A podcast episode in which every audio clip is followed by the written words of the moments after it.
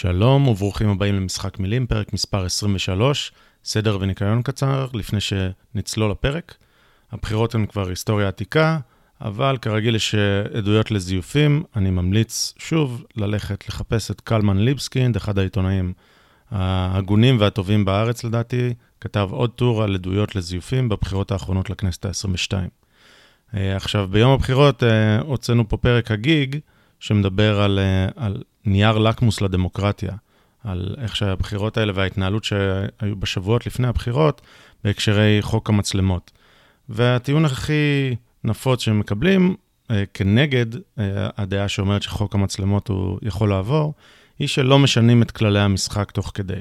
אוקיי, אז אני לא אדבר יותר מדי, כי כבר אני חופר על זה הרבה, אני רק שולח אתכם לעשות גוגל. לכו לגוגל ותכתבו אה, מבחן אחוז הליקוי הפוסל. אחוז הליקוי הפוסל. אם אתם חושבים שזה משהו שקיים בחוק, אתם טועים. זה משהו שהוחלט אחרי הבחירות. נחשו מי? תגלו בגוגל. זהו, אה, מסיים את הסדר והניקיון כאן, ועכשיו לפרק של היום. היום זוהר ואני מדברים עם פרופסור אשר יהלום. הייתה לנו שיחה מרתקת. פרופסור יהלום הוא סגן דיקן באוניברסיטת אה, אריאל, בפקולטה להנדסה. הוא גם אה, יושב ראש ארגון הסגל האקדמי הבכיר באוניברסיטה. יש לו תארים מאוניברסיטת, מהאוניברסיטה העברית, אוניברסיטת תל אביב וגם קיימברידג'. הוא מתאר קצת את הרקע שלו בתחילת השיחה.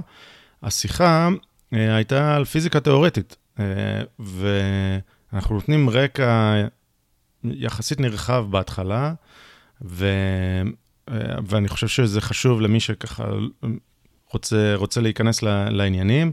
זה אולי טיפה כבד, אבל בחצי השני של השיחה אנחנו מדברים על המאמר המדהים שפרופסור יהלום אה, פרסם לפני מספר חודשים, במהלך 2019, שעשוי לשנות את, אה, את עולם הפיזיקה התיאורטית מן הקצה אל הקצה, ממש יש לו שם אה, איזושהי תיאוריה ש... שעושה שכל, מה שנקרא, גם להדיוטות כמונו, אה, כמוני, אני לא אדבר גם בשם זוהר. אז אה, ראי, נתקלנו במאמר הזה וממש רצינו לדבר איתו, ופרופסור יהלום נתן הרבה מזמנו והסביר, לדעתי בצורה מאוד יפה, את, ה, את התיאוריה ומה העקרונות שמאחוריה, ולמה זה נראה נכון. אז תשרדו ככה את הרקע של ההתחלה, ו... שמדבר על, אה, על פיזיקה תיאורטית, ותגיעו ממש למאמר שלו. אני חושב שבטח מי שיש לו קצת נטייה לעניין במדעים הקשיחים האלה, בפיזיקה בפרט, ימצא את זה מרתק, ואני מקווה שגם מי שהיה עד היום לא, לא ראה את עצמו חובב פיזיקה, גם אה, אה, ייהנה מזה, יצליח להיות סבלני, לעבור את ההתחלה הקשה, קשה יחסית, וייהנה מזה. אנחנו בכל מקרה נהנו, נהנינו מאוד. אה, וזהו, בלי עיכובים נוספים, ניתן לכם עכשיו את אה, פרופסור אשר יהלום. אז אה, קדימה, זה הזמן לשחק את המשחק. Time Time to play the game.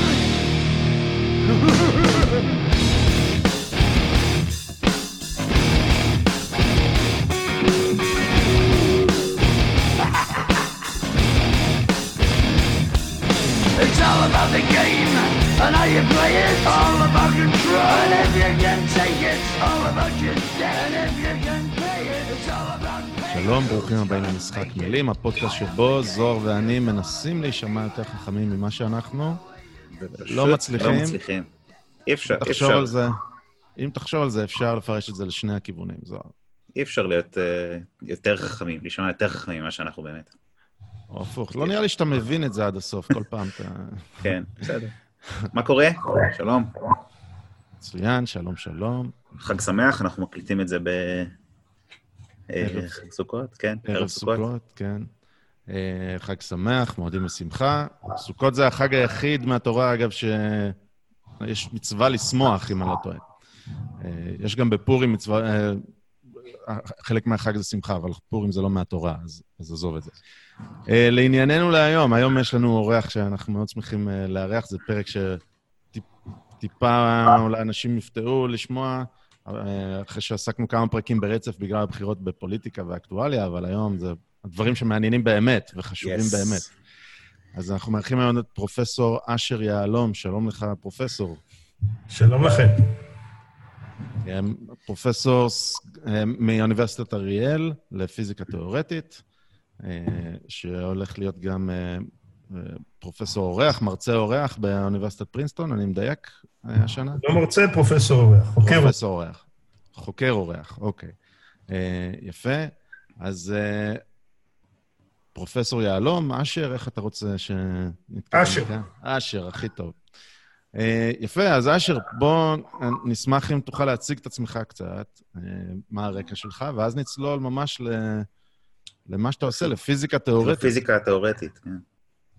בסדר, אז uh, אני למדתי שלושה תוארים בפיזיקה באוניברסיטה העברית, ראשון, שני, שלישי. Uh, עסקתי בגלקסיות, uh, בזרימות בגלקסיות. אחרי כן uh, ועברתי לתעשיית ההייטק, לפיתוח של מכונות MRI, ואחרי כן עוד פעם שיניתי כיוון וחזרתי לפוסט-דוק בהנדסת חשמל ואלקטרוניקה באוניברסיטת תל אביב, ואחרי כן עברתי למוסד שפעם קראו לו מכללת יהודה ושומרון, והיום קוראים לו אוניברסיטת אריאל, ושם אני נמצא בערך 20 שנה.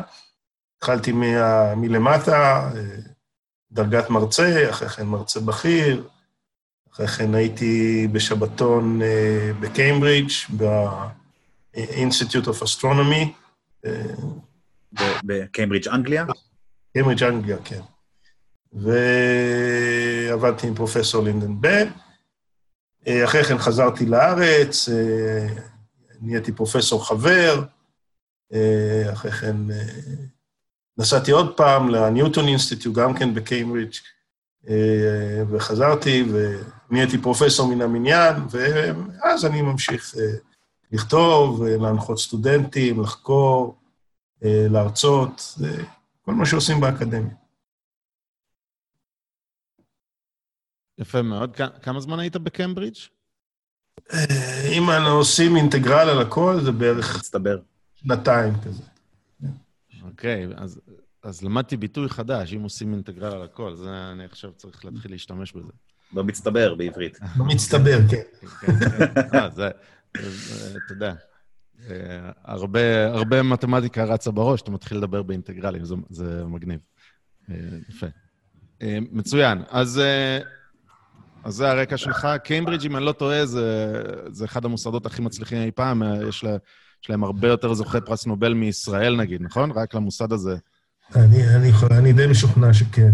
זה מוסד שמככב בכל הדירוגים תמיד בעשירייה הראשונה. שלישי, רביעי, חמישי, לא יודע, בכל דירוג זה אחרת, אבל זה אחד המוסדות הטובים בעולם, הרציניים, וה... שמדע שם זה לא רק כלי להשיג משהו אחר, אלא זה מטרה לשמה. כן, בגוגל מהיר נראה שאתה רק משתדרג, כי פרינסטון הם כנראה המובילים. גוגל מהיר שלא בדקתי כרגע, אבל פרינסטון, לפי גוגל, הכי הרבה חתני פרס נובל. זה אפילו לא זוכים, זה חתנים, אם רוצים להיות מדויקים. יפה. תשמע, אתם, נראה לי שאתם, כן, בעניין של חתני פרס נובל, אתם בקיאים יותר ממני. עכשיו קיבל שם חתן פרס נובל, קיבל, יש להם חתן פרס נובל חדש. לפיזיקה? לפיזיקה, כן, עכשיו הכריזו עליו. כן, אז בואו נדבר גם על זה. יודע מה? בואו נדבר על זה עכשיו. אתה יודע לתת... אוקיי, רגע, סליחה, ניתן, ניתן רגע עצירה. פיזיקה תיאורטית. כן.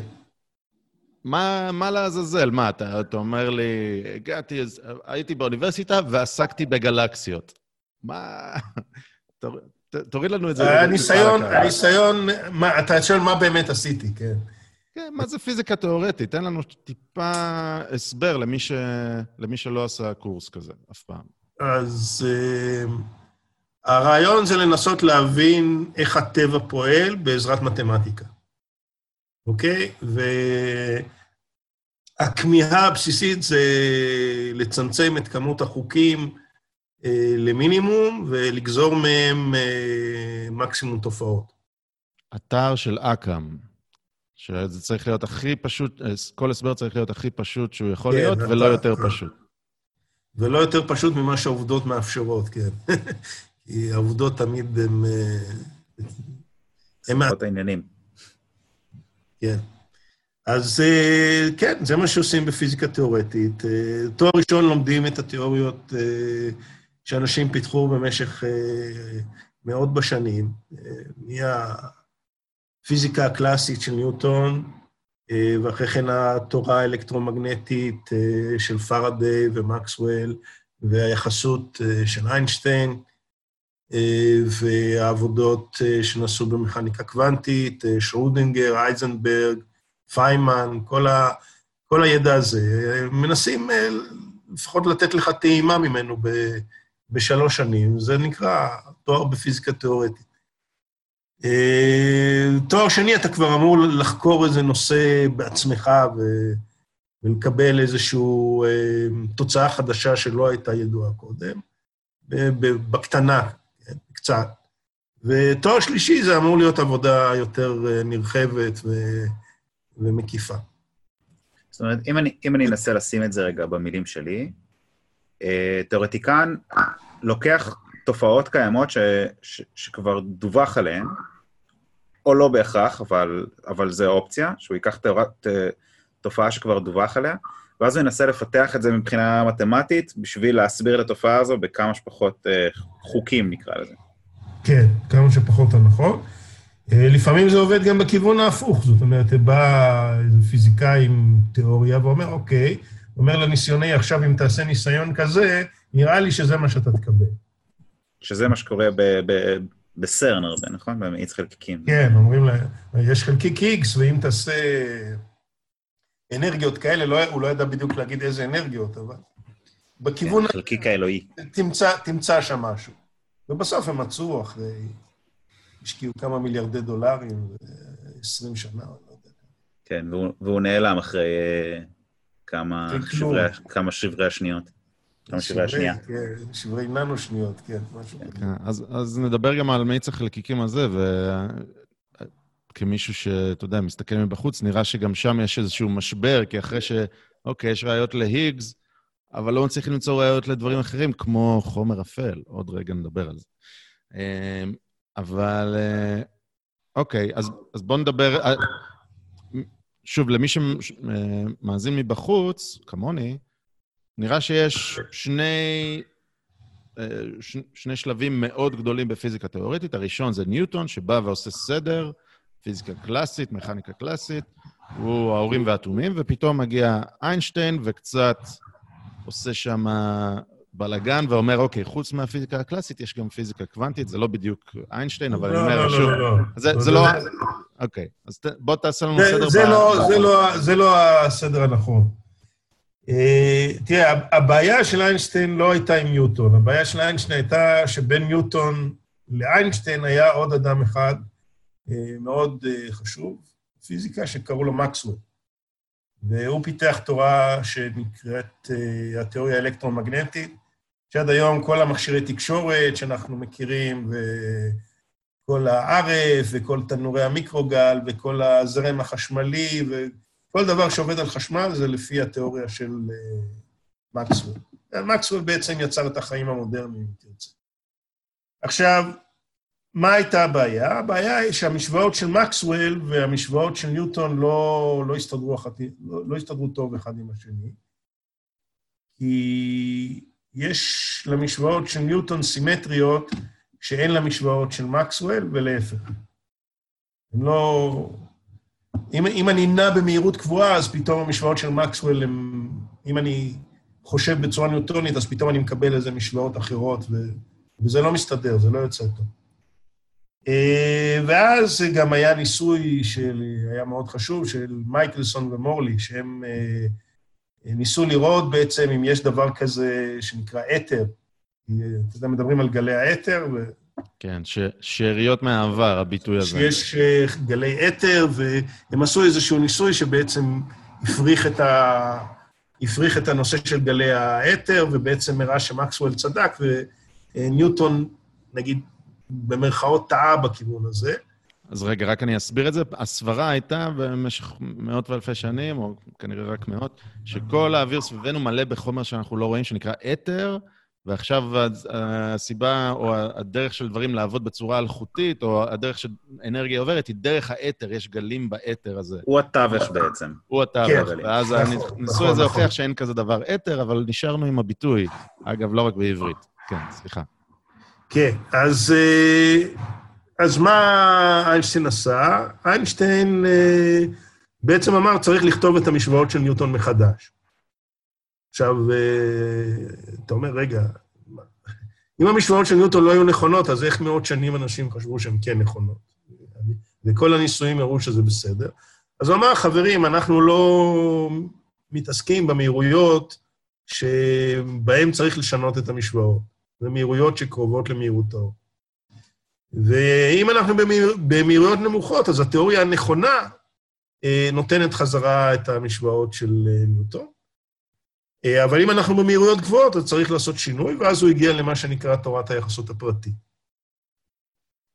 וזה התפרסם ב-1905, הייתה לו שנה מאוד מוצלחת, אה, שנת הפלאות, קוראים לה בלטינית אנוס מירביליס, ושם הוא פיתח גם את תורת היחסות הפרטית, גם הסביר תנועה בראונית וגם הסביר את האפקט הפוטואלקטרי. זה שלושה דברים שהוא עשה. מה שהקנה לו את הפרסום, בניגוד למה שאנשים חושבים, זה לא תורת היחסות, אלא האפקט הפוטואלקטרי, כי זה קשר את העבודה שלו לעבודה של פלאנק, ופלאנק היה חזק מאוד בפיזיקה הגרמנית. ואז הוא כבר מצא לו מקום באקדמיה, ומשם אה, הדברים התגלגלו לטובה. זה 1905, נכון? בתור... 1900, אה, זה לא קרה, המאמר התפרסם ב-1905, אבל הוא נכנס לאקדמיה. ב-1906. ב-1900, אני לא יודע אם 8 או 9, אני לא זוכר בדיוק. אוקיי, אבל אה, שנת הפלא הזאת היא 1905, נכון? שלושה כן, מאמרים כן. כפקיד אה, פטנטים. פקיד זוטר במשרד הפטנטים בברן. בברן היום יש תערוכה גדולה על תולדות העיר ברן, חצי מהתערוכה זה על איינשטיין. תולדות חייו וכל מה שהוא עשה. אני חושב גם, אני חושב גם ש... הפקיד הספציפי הזה, הוא, הוא יצא בסוף די מפורסם, כן. כן, וכנראה גם שזה באמת מה שקצת מבדיל אותו, קצת שם אותו באור הזרקורים, כי זו באמת הייתה שנה שהוא נתן שלושה מאמרים, אני חשבתי גם שאולי היה איזה משהו רביעי, אבל שלושה מאמרים שיצאו אחד אחרי השני באותה שנה, בהפרש של חודשים, שהוא כותב פשוט כזה, ו... חשיבה מהפכנית, ואז ב-1917 הוא מוציא גם את תורת היחסות הכללית. אה, אוקיי. אז תורת היחסות הכללית, כבר איינשטיין היה כבר אה, איש מפורסם, וכבר הוא היה ראש הפרנץ וילם אינסטיטוט בברלין, המוסד המרכזי הגרמני אה, לחקר הפיזיקה. כבר מעמדו השתנה בצורה דרסטית, אבל הוא עדיין שאל שאלות, כי הוא היה איינשטיין. אה, והשאלה שהוא שאל הייתה לגבי הגרביטציה הניוטונית. אה, אחת המסקנות שלו בתורת היחסות הפרטית הייתה ששום דבר לא יכול להתקדם במהירות שעולה על מהירות האור. מצד שני, בגרביטציה הניוטונית, ברגע שאני משנה משהו בשמש, נגיד, אז מבחינה גרביטציונית זה אמור להשפיע מיד על כדור הארץ, באופן מיידי, בלי שום אה, שיהוי כלשהו. הוא אמר, זה לא יכול להיות, אה, במרחקים עצומים, זה בלתי אפשרי.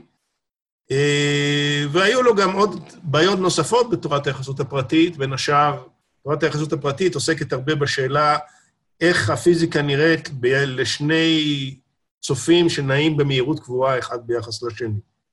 אבל מה קורה כשהם נעים במהירות שהיא לא קבועה אחד ביחס לשני? זאת אומרת, צריך לשדרג את תורת היחסות הפרטית מכל מיני היבטים, וזה בסוף הוליד את מה שנקרא תורת היחסות הכללית, שהיא מורכבת הרבה יותר מתורת היחסות הפרטית מתמטית. אה, הוא השתמש שם בגיאומטריה של מתמטיקאי בשם רימן, אה, והרבה עזרה מחברים מתמטיקאים, כמו מרסלו גרוסמן למשל, אה, ובסופו של דבר הוא ניסח את התורה הזאתי, ומה שהיה מעניין זה שאת ההוכחה לתורה, זאת אומרת, את ההוכחה התצפיתית, אה, נתן אה, פיזיקאי אנגלי.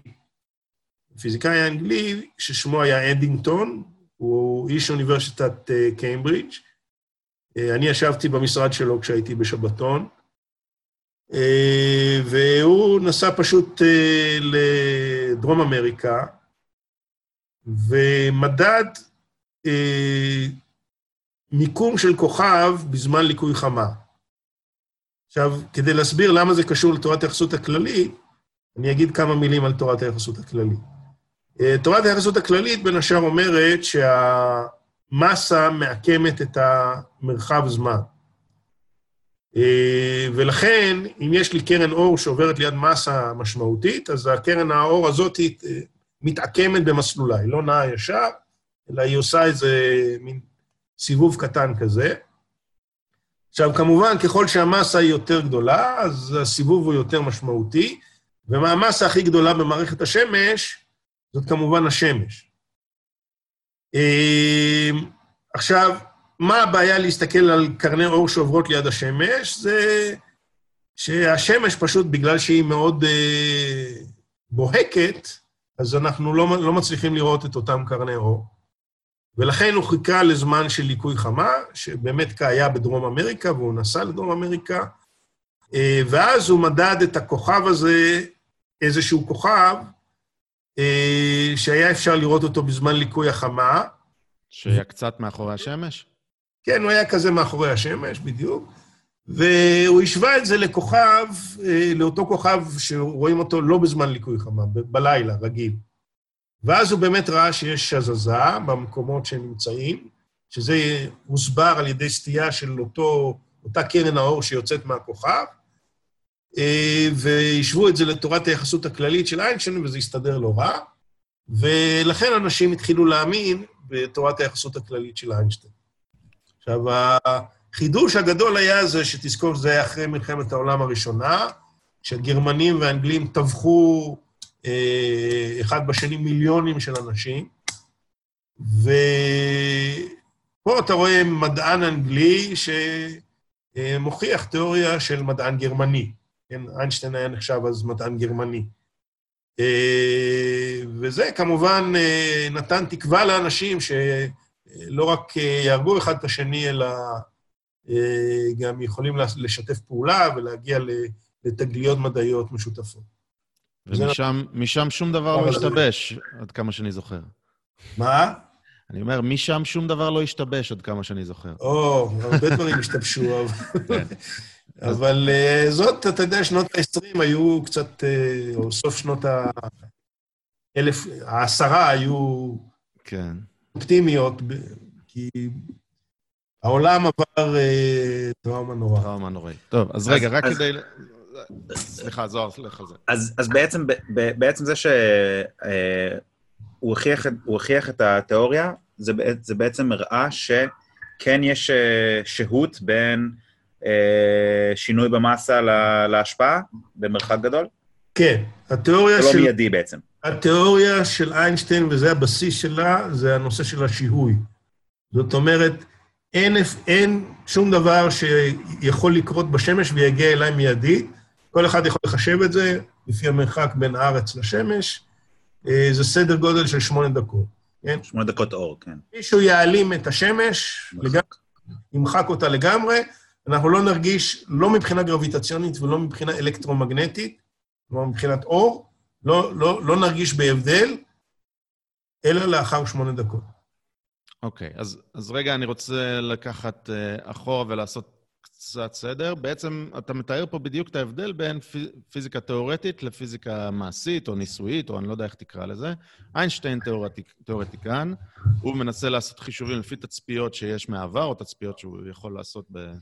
אה, אה, ממאות שנים של ניסויים, ובעצם מגיע לאיזושהי נוסחה, ו, ומייצר תורה, מייצר איזושהי תיאוריה, ואז יש את הפיזיקאים שעושים את הניסויים שמאששים את הדברים האלה, מאששים את התצפיות. כן, או, או ניסויים. באסטרופיזיקה, כידוע, אין ניסויים, כן? אסטרופיזיקה זה מדע ללא ניסויים, יש בו רק תצפיות. אתה לא יכול לעשות ניסוי באסטרופיזיקה, כי הדברים הם פשוט גדולים מדי. כן, אה, ו... והמכניקה של לעשות תצפית או לעשות ניסוי היא מאוד מסובכת והיא מקצוע בפני עצמו. כלומר, לבנות מאיץ חלקיקים באורך של, לא יודע, 12 מייל, או לא יודע מה האורך של המאיץ, זה חתיכת סיפור, ולאו דווקא איינשטיין רוצה להתעסק בבנייה של הדבר הזה, הוא, יש לו תיאוריה. אז, אז אני סת, סתם מנסה לשים פה את הקו בין פיזיקה תיאורטית לפיזיקה מעשית, ככה אפשר לקרוא לזה? פיזיקה... אה, פיזיקה ניסיונית. אה, ניסיונית. מה שאדינגטון עשה לא היה בהכרח מעשי, כי לא הייתה לזה שום אפליקציה מעשית, לפחות באותו זמן. אה, אבל זה היה ניסיוני, כי הוא... שמוכיח את התיאוריה. הוא הסתכל על הטבע, הוא לא עשה חישובים נייר ועיפרון, אלא הסתכל והגיע למסקנות. יפה. והדבר השני שרציתי להגיד הוא שבעצם, לאנשים לפעמים קשה להבין את זה, אבל בעצם אין שום דבר שאנחנו, לפחות לפי השיטה המדעית הטהורה, אין שום דבר שאנחנו יודעים וזהו הדיון סגור. שום דבר. הכל על פי תצפיות, הכל על פי ניסויים, וברגע שיהיה ניסוי מספיק טוב שיפריך את זה, אז אנחנו צריכים לזרוק את התיאוריה ולהחליף במשהו חדש. אז בעצם...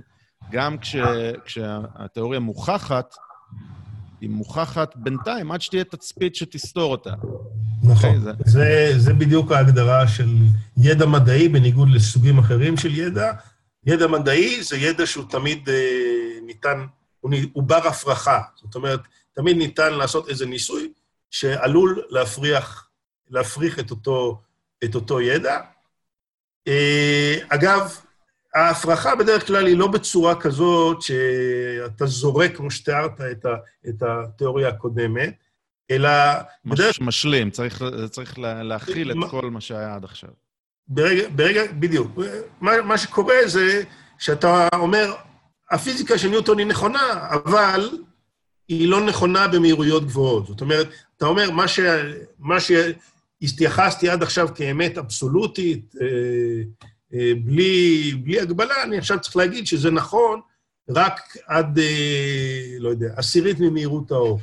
ואז עושים תיקון למשוואות. צריך לעשות תיקונים, תיקונים למשוואות, תיקונים יחסותיים, בדיוק. יפה. אז, אז איינשטיין אה, מגיע לתהילת עולם, והרבה טועים, כמו שאני ככה מסגרתי את זה קודם, אומרים שאיינשטיין הביא לנו את הפיזיקה הקוונטית, אבל בעצם יש הרבה אנשים שהביאו את הפיזיקה הקוונטית, ואיינשטיין אפילו היה קצת התנגד לזה, ויש לנו את מקס פלנק, כמו שאמרת, ונילס בור, והייזנברג, ו, וכל שרודינגר. אלה. שרודינגר. עם החתול. כן. אז, אז פיזיקה קוונטית זה בעיה, כי תמיד כשמתחילים לדבר על זה, אז הראשים של, של אנשים uh, מתפוצצים, כי זה הדבר הכי לא, אינט, לא אינטואיטיבי בעולם, אבל אולי ננסה לאתגר אותך. תן לנו ככה שתי דקות רק שנבין מה, מה, מה זה אומר, מה, מה ההבדל בין פיזיקה קלאסית לפיזיקה קוונטית.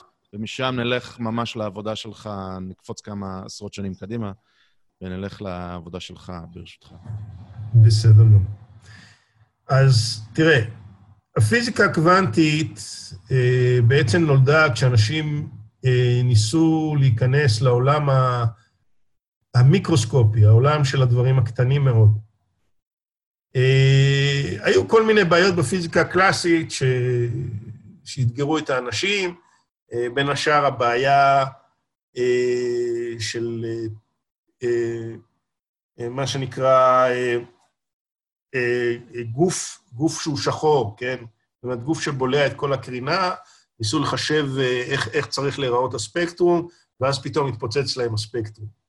ואז בא פלנק ואמר, רגע, אבל אי אפשר לקחת איזה תדרים שאתם רוצים ולקחת אותם לאפס, אלא יש מין תדר מינימלי כזה, ואם אתם עושים את זה ככה, אז הנוסחאות שאתם מקבלים הן הגיוני, הגיוניות. הוא קיבל קבוע אה, שנקרא על שמו, קבוע פלאנק. אה, אחרי כן באו אנשים כמו איינשטיין והסבירו אפקט פוטואלקטרי. כן, אפקט פוטואלקטרי זה מראה שלא משנה מה עוצמת האור, כן, שאתה מאיר על, על מתכת, האלקטרונים לא יצאו, אלא אם כן אתה תעבוד בתדרים, אה, אה, בתדרים מספיק גבוהים מסוימים. אומרת, זה תלוי בצבע בעצם של, ה, אה, של האור שאתה, שאתה מקרין. ואז בא בור וניסה לה, להסביר את הקווים הספקטרליים שמקבלים מה, מאטום מימן. אטום מימן, כשהוא קורן, כן, אתה יכול אה, אה, לעשות לו אקסיטציה, ואז הוא קורן, אה, והקרינה לא באה בכל אורכי הגל, אלא באה באורכי גל ספציפי, וכולם הבינו שזה צריך להיות משהו שקשור למבנה של האטום, ואז הוא אמר, רגע, האלקטרונים הם לא יכולים לנוע בכל מסלולים, אלא יש סוגים מסוימים של מסלולים שהם יכולים אה, לנוע בהם, ואז זה יצר את אה, מה שנקרא מודל אטום המימן של בור. כן, רק אה, כדי לסדר, שוב, אה, זה היה תהליך גדול של לנסות להבין את אה, מבנה האטום, ומה שאתה מתאר על נילס בור זה בעצם שהיה... בספקטרום הזה היה קווים שחורים, כלומר, מקומות שבהם האנרגיה נבלעת ולא נפלטת, נכון? אני... אז אוקיי, זה תלוי. זאת אומרת, יש לך אקסיטציה ואז אתה, אתה יכול, האלקטרון יורד, או שלמשל, אם אתה מאיר את, ה, את האטום, אז יש לך את הקווים השחורים האלה, שזאת היא הבליעה. זאת אומרת, כן. אתה, אתה גרמת בעצם לאלקטרון לעבור, בשפה של בור, ממסלול אחד מותר למסלול אחר מותר, ואז שם זה נבלע. אז יש לך קווים שחורים. זו שאלה איזה סוג ניסוי אתה עושה. כן, שוב, רק כדי שאנשים אה, לא יאבדו אותנו, אז, אז בעצם המודל שלו היה שיש רמות לאיפה האלקטרון יכול להיות סביב הגרעין, וכשהאלקטרון כן. עובר רמה, אם זה למעלה או למטה, אז יש שם איזשהו, איזשהו שינוי ברמת האנרגיה. ויכול להיות ברמות האלה, ורק ברמות האלה, לא בין, לא בין לבין בעצם. כן, נכון. עכשיו, השאלה הנשאלת כמובן זה מה מפריע לאלקטרון להיות ברמות אחרות, כן? למה, למה דווקא שם?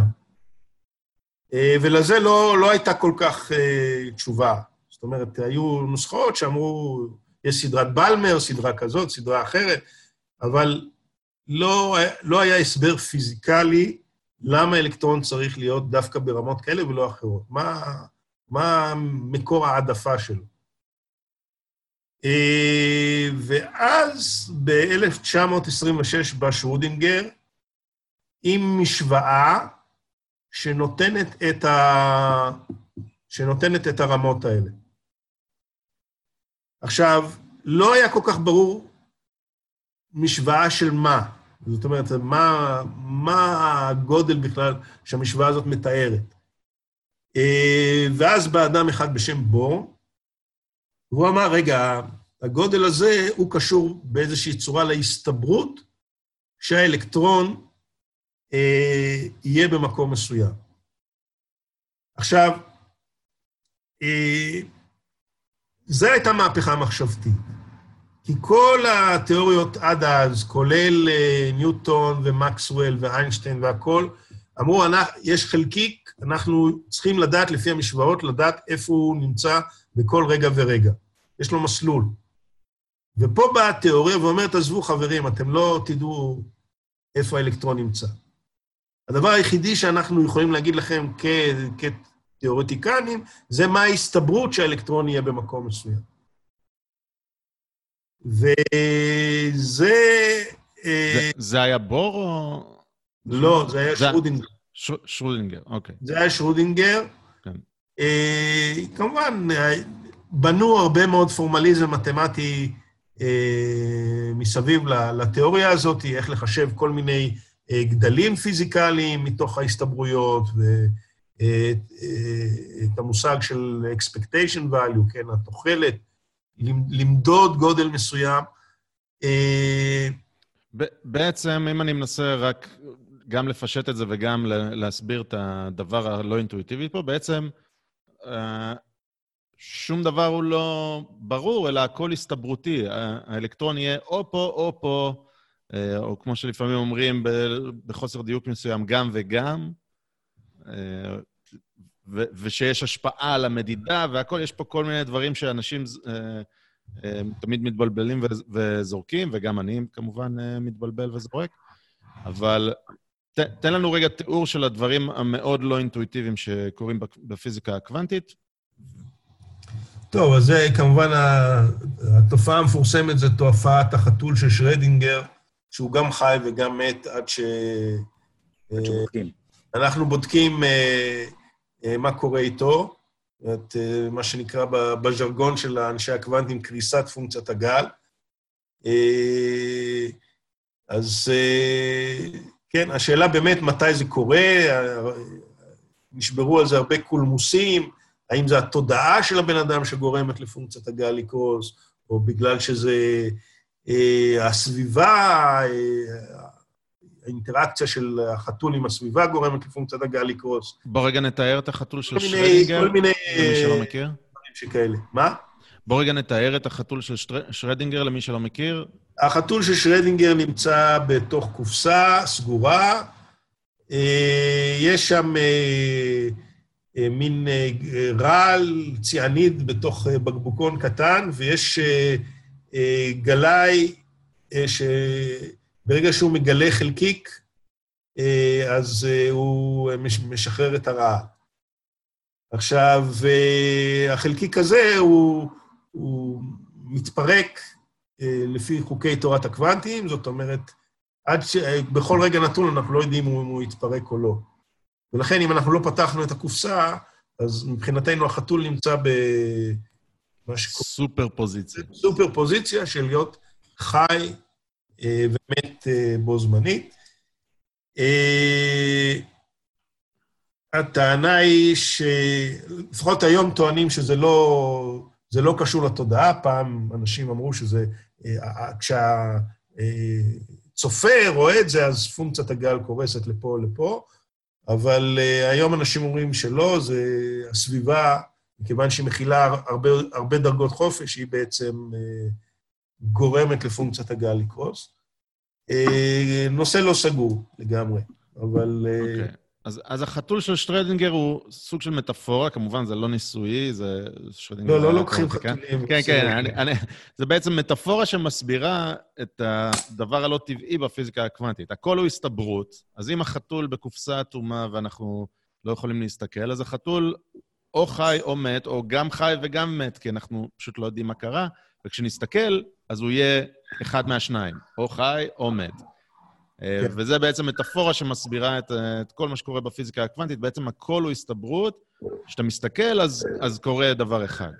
ותגיד, אה, אומרים תמיד שהעולם הקוונטי זה רק בקנה מידה ממש קטן, וכשגדלים, אז, אז כבר אנחנו לא מדברים בקנה מידה, לא מדברים בחוקים הקוונטיים, אבל אני בא לשאול אותך, בעצם זה לא נכון, בעצם הכל קוונטי, פשוט אני ככל הנראה יהיה רק במקום אחד, כי אני מורכב מכמה טריליוני אטומים, נכון? ופשוט ההסתברות שכל האטומים שלי יקפצו עכשיו מטר הצידה, היא כל כך נמוכה, שבעצם לא, אנחנו לא רואים תופעות קוונטיות כש, כשיש אה, גופים גדולים. כן, זה, אז... זה, לא, זה לא שאנחנו לא נמצאים בעולם קוונטי, זה פשוט לא קורה בגדלים האלה. כי ההסתברות כל כך כל כך נמוכה, זה נכון? כן, זה, זה, המשל שלך הוא, אני יכול לתת משל משלי, אתה זורק מטבע, אז הוא יכול ליפול עץ או פאלי, נכון? אז פעם הוא ייפול ככה ופעם ככה, ואתה לא יכול להגיד מראש איך הוא ייפול. אבל אם אני זורק אלף מטבעות, אז אני יכול להגיד, בהסתברות טובה, אני לא יודע איך כל אחד מהם ייפול, אבל אני יכול להגיד שבערך 500 ייפלו עץ ובערך 500 ייפלו פאלי. ואז בעצם משהו הסתברותי הוא במספרים מספיק גדולים, הוא הופך להיות ודאי. וזה, ה, וזה ההבדל בין העולם המיקרוסקופי לעולם המקרוסקופי, שכמו שתיארת נכון, הוא מכיל כמות עצומה של, אה, של חלקיקים.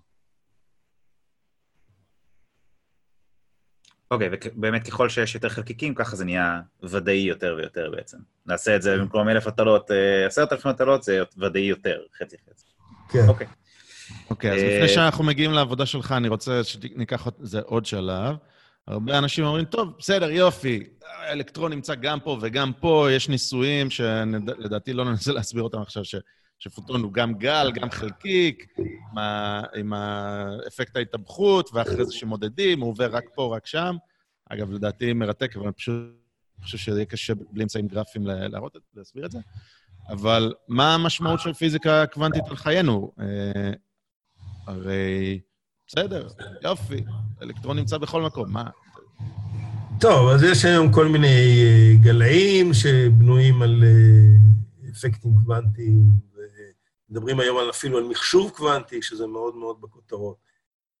אמ, מחשבים קוונטיים אמורים לפתור בעיות במהירויות שמחשב הרגיל אה, לא מסוגל להם, וזה מאיים קשות על אה, אה, דברים כמו בנקאות, כן? כי שם הכל מבוסס על הצפנה, ואם יש מחשב שמסוגל לפרק את ההצפנה הזאת במהירות בזק, אז, אז אנחנו כולנו בסכנה, המערכת הפיננסית בסכנה. רגע, אבל הרבה לפני מחשבים קוונטיים, שזה משהו עתידי שמנסים לפתח, ולדעתי בנו כבר איזשהו משהו שהוא רק איזה ש... כמה ביטים קוונטיים, אבל, אבל זה, זה לעתיד, סבבה בעתיד, אבל מה, למה אומרים לי היום שזה הפלאפון שלי עובד עם פיזיקה קוונטית? מה רוצים ממני? הטלפון שלך עובד עם פיזיקה קוונטית, תראה, בסופו של דבר הכל, אה, הכל קוונטי, אולי מדברים על פיזיקה של חצאים מוליכים או דברים מהסוג הזה, שמזה מורכב ה, אה, כל הפרוססורים שיש לך בתוך, ה, בתוך הטלפון. אה,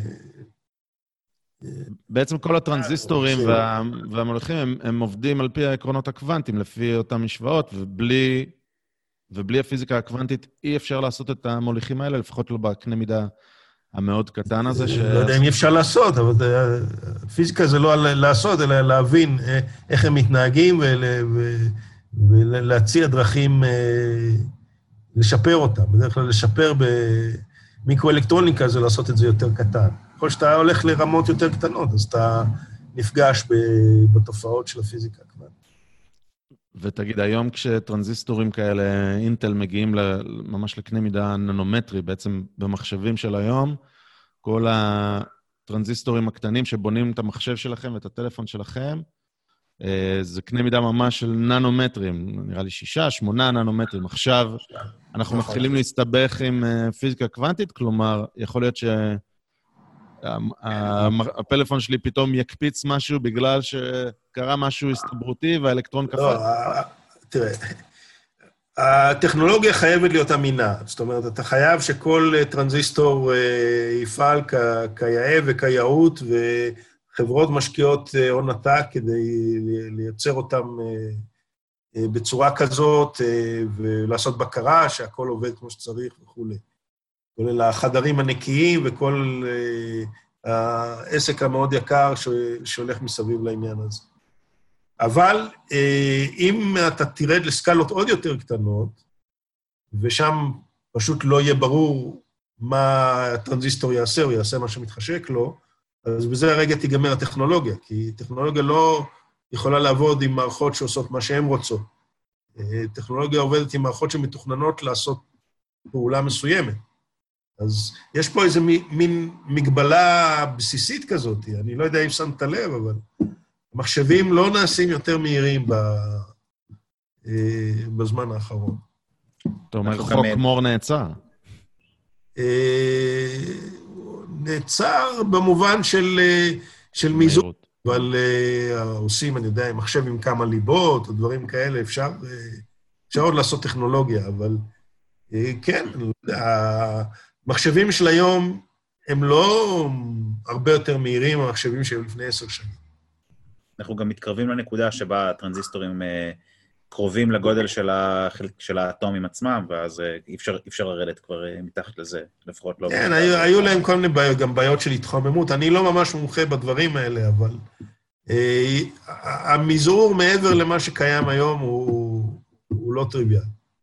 כן, אומרים שיש מגבלה קשיחה בעצם בגודל מסוים, האנרגיה שקורית בטרנזיסטור, שצריכה לעבור בטרנזיסטור, בעצם עם יותר מדי חמה ביחס ל... קיצר, יש שם איזשהו איזון בין האנרגיות, ואומרים שאפילו ברמה התיאורטית אי אפשר לרדת מתחת לזה בטכנולוגיה הקיימת. יכול להיות שנגלה כן. משהו אחר ונתחיל לעשות טרנזיסטורים עם קווארקים, אבל בואו בוא נשאיר כן. את זה ל, לילדים שלנו, אני לא... כן. אה, מהמאוד קטן נעבור אל המאוד גדול? אפשר. אה, אוקיי, אז... רגע, זה... רגע, זוהר, סליחה, המאוד גדול, אני אתן לך לעשות את המעבר, אבל רגע, מי... מי אה, שרודינגר ואייזנברג ואלה, לפצצת האטום, זה קפיצה... אמנם זה נושא בפני עצמו, וזו קפיצה גדולה, או שפצצת האטום הגיעה מהפיזיקה הקוונטית הזאת, מאותן תצפיות של בור ואותם חוקים של...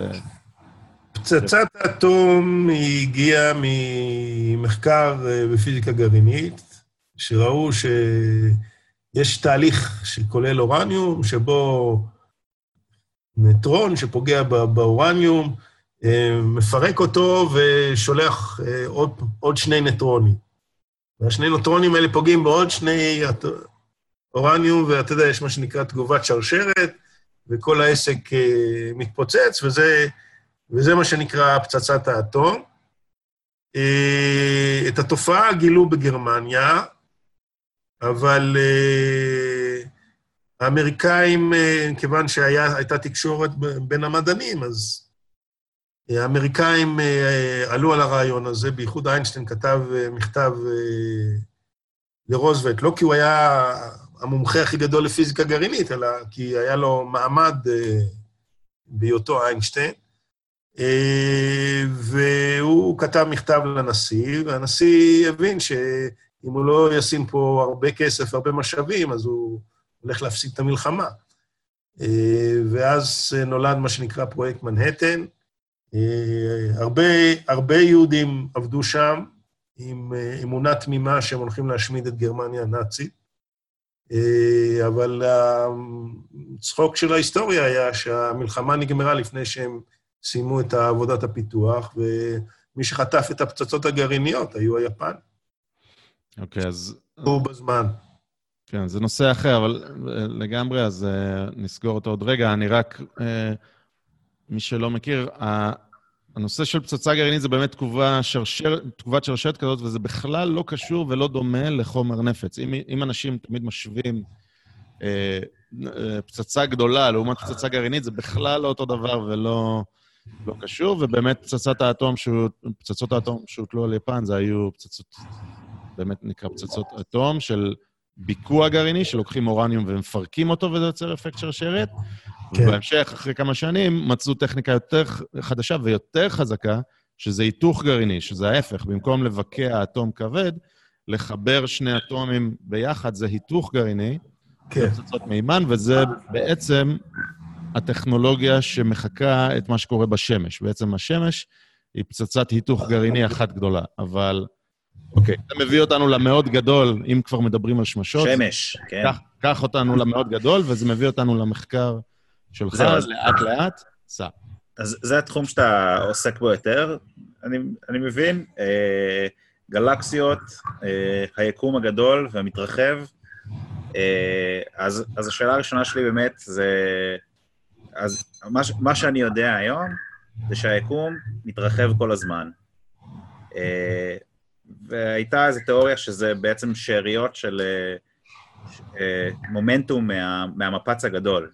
היה המפץ הגדול, הכל התרחק, ואנחנו בעצם ממשיכים על, על אותו מומנטום. אז, אז האם זה באמת ככה? אנחנו עדיין נעים מהמפץ?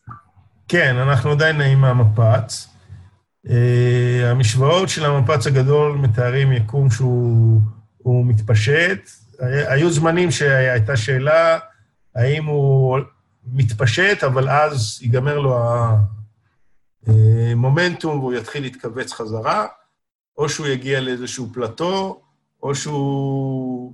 אה, ימשיך, אבל אתה יודע, לאט-לאט יגיע לאיזושהי אסימפטוטה. Uh, ההפתעה הייתה זה שגילו שבעצם הוא מאיץ. זאת אומרת, uh, הוא, לא רק שהוא uh, מתפשט, אלא הוא מתפשט מהר יותר ויותר, במרחקים גדולים ש, שהצליחו לצפות בעזרת הטלסקופים המודרניים. ואז זה הביא לחשוב על זה שצריך להיות גם איזשהו... משהו שיגרום לזה, אה, והמשהו הזה נקרא אנרגיה אפלה. מין משהו שגורם לה... מה האופי של האנרגיה האפלה, אה, לא ממש יודעים. אה, אגב, קיבל עכשיו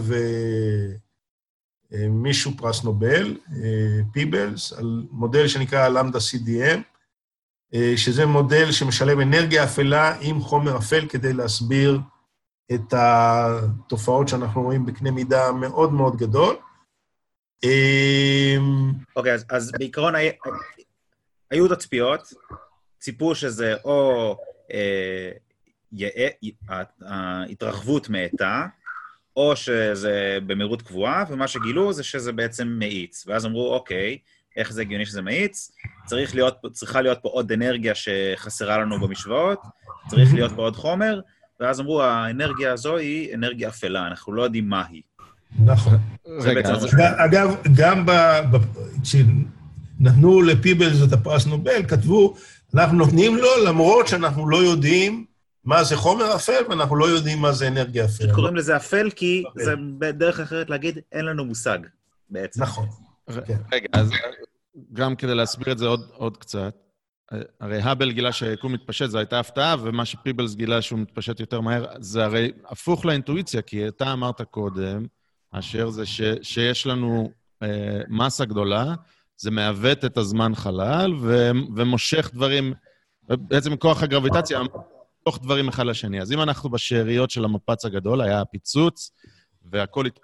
התפזר, ועכשיו יש, אמור להיות, הציפייה היא, שבגלל שיש הרבה גופים וגלקסיות שיש להן הרבה מסה, הן אמורות לאט-לאט להימשך אחת לשנייה, או לפחות... מרכז המסה הוא באמצע בעצם. אה, אה, אה, בדיוק, ההתפשטות הזאת, כמו כל פיצוץ, מתישהו אמורה לעצור, ולאט-לאט זה אמור להאט את קצב ההתפשטות, ואף אפילו גם להתכווץ. אז ההפתעה הראשונה הייתה עצם זה שאין התכווצות, יש התפשטות.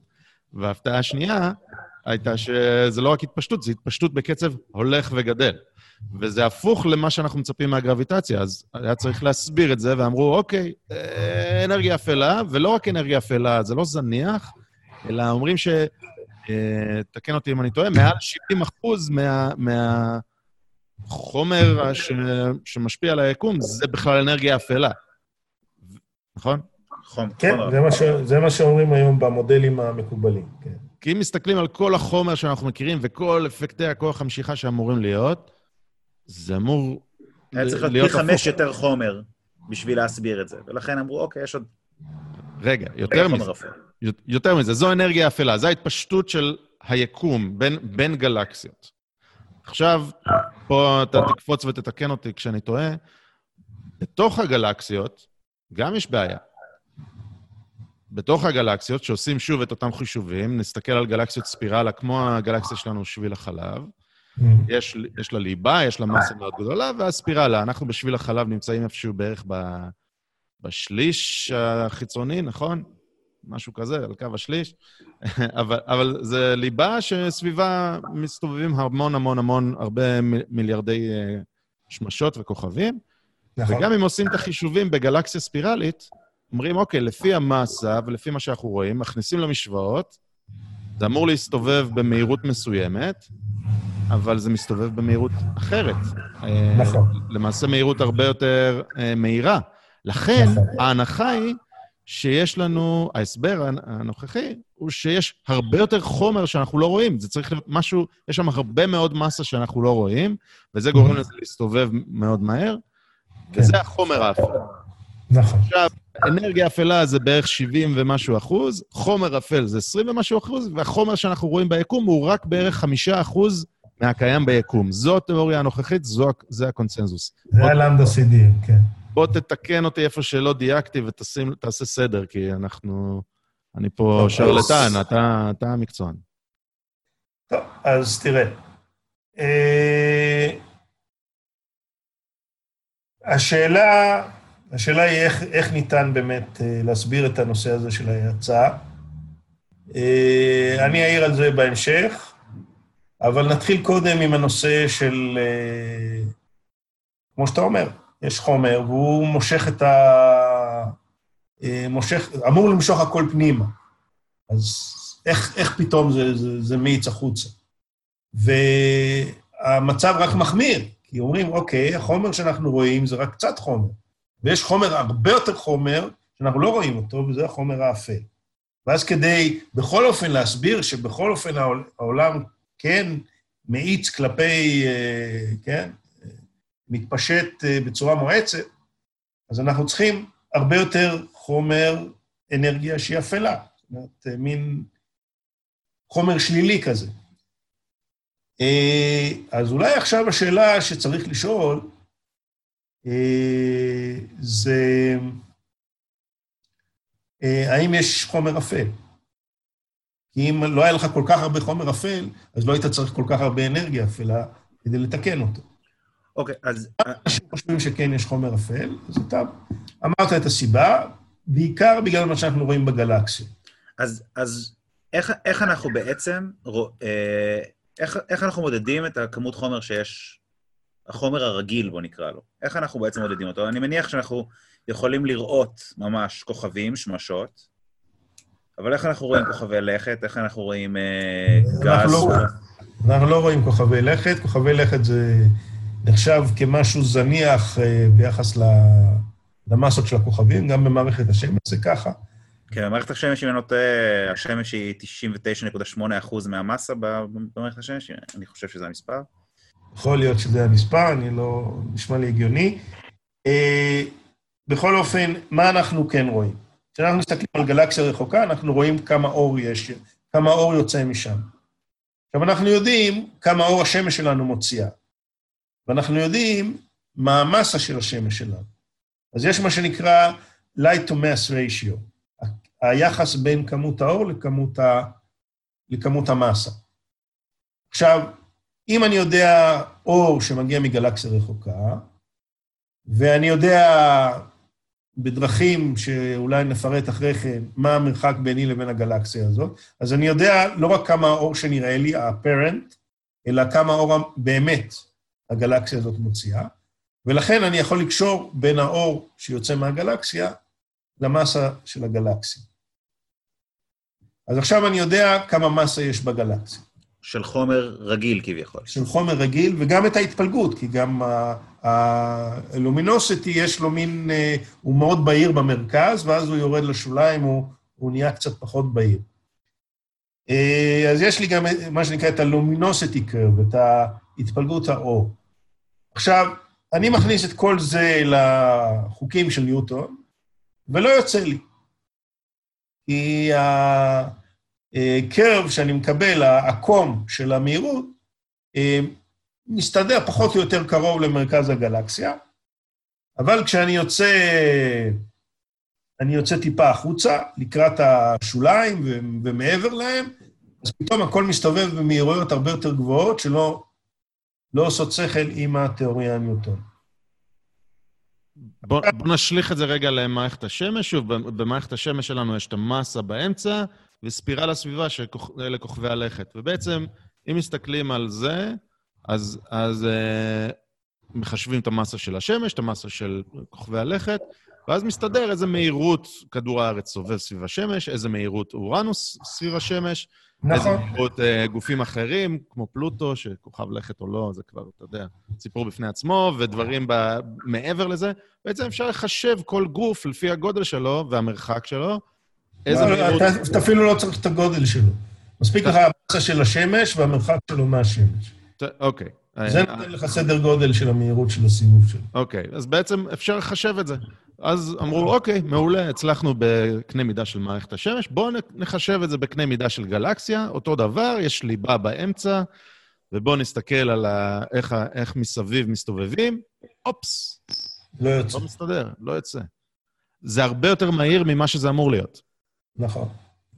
אז okay, אוקיי, ההס... ו... ושוב, ההסבר הוא, יש, אוקיי, זה הרבה יותר מהיר, צריך להיות יותר כבד באמצע כדי, או יותר כבד באופן כללי, כדי שזה יהיה כזה מהיר. ההרבה יותר כבד הזה, פי חמש יותר מהיר, זה חומר שאנחנו לא מצליחים לראות. זה פי חמש יותר כבד, סליחה. אה, וזה חומר אפל, לא מצליחים לראות, ואז, ואז אתה אומר, לא נדבר על אנרגיה אפלה יותר מדי, אבל אתה אומר, אז אה, עלתה התיאוריה של חומר אפל, ואחרי זה זה השליך שאנחנו צריכים גם להסיק אנרגיה אפלה בחוץ? זה כבר היה, זה כבר השלב הבא. זה האינטרפולציה. כלומר, בגלל, לא, ה... בגלל החומר האפל היו חייבים אנרגיה אפלה, ולא הפוך. כן? אני, אני, אני אעשה לך אולי סדר.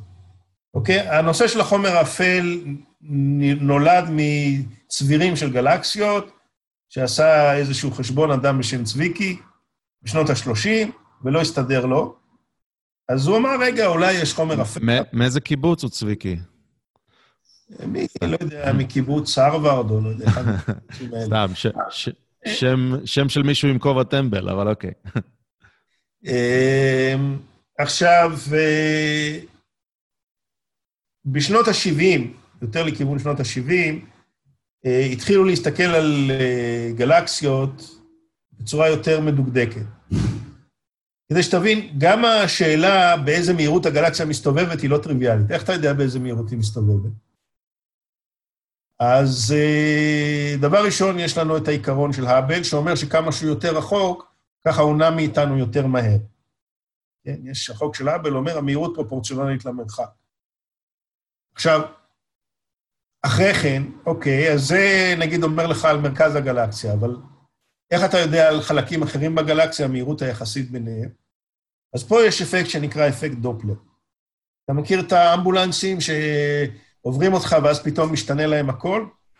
היא קודם מתאבק להם, מתאבק להם הסירנה. כן. כל אוטו שעובר על פניך, יש לו אפקט דופלר, הוא עושה... נכון. שהוא עובר על פניך. בדיוק. אני לא אעשה את החיקוי הזה שוב, סליחה. פעם אחרונה.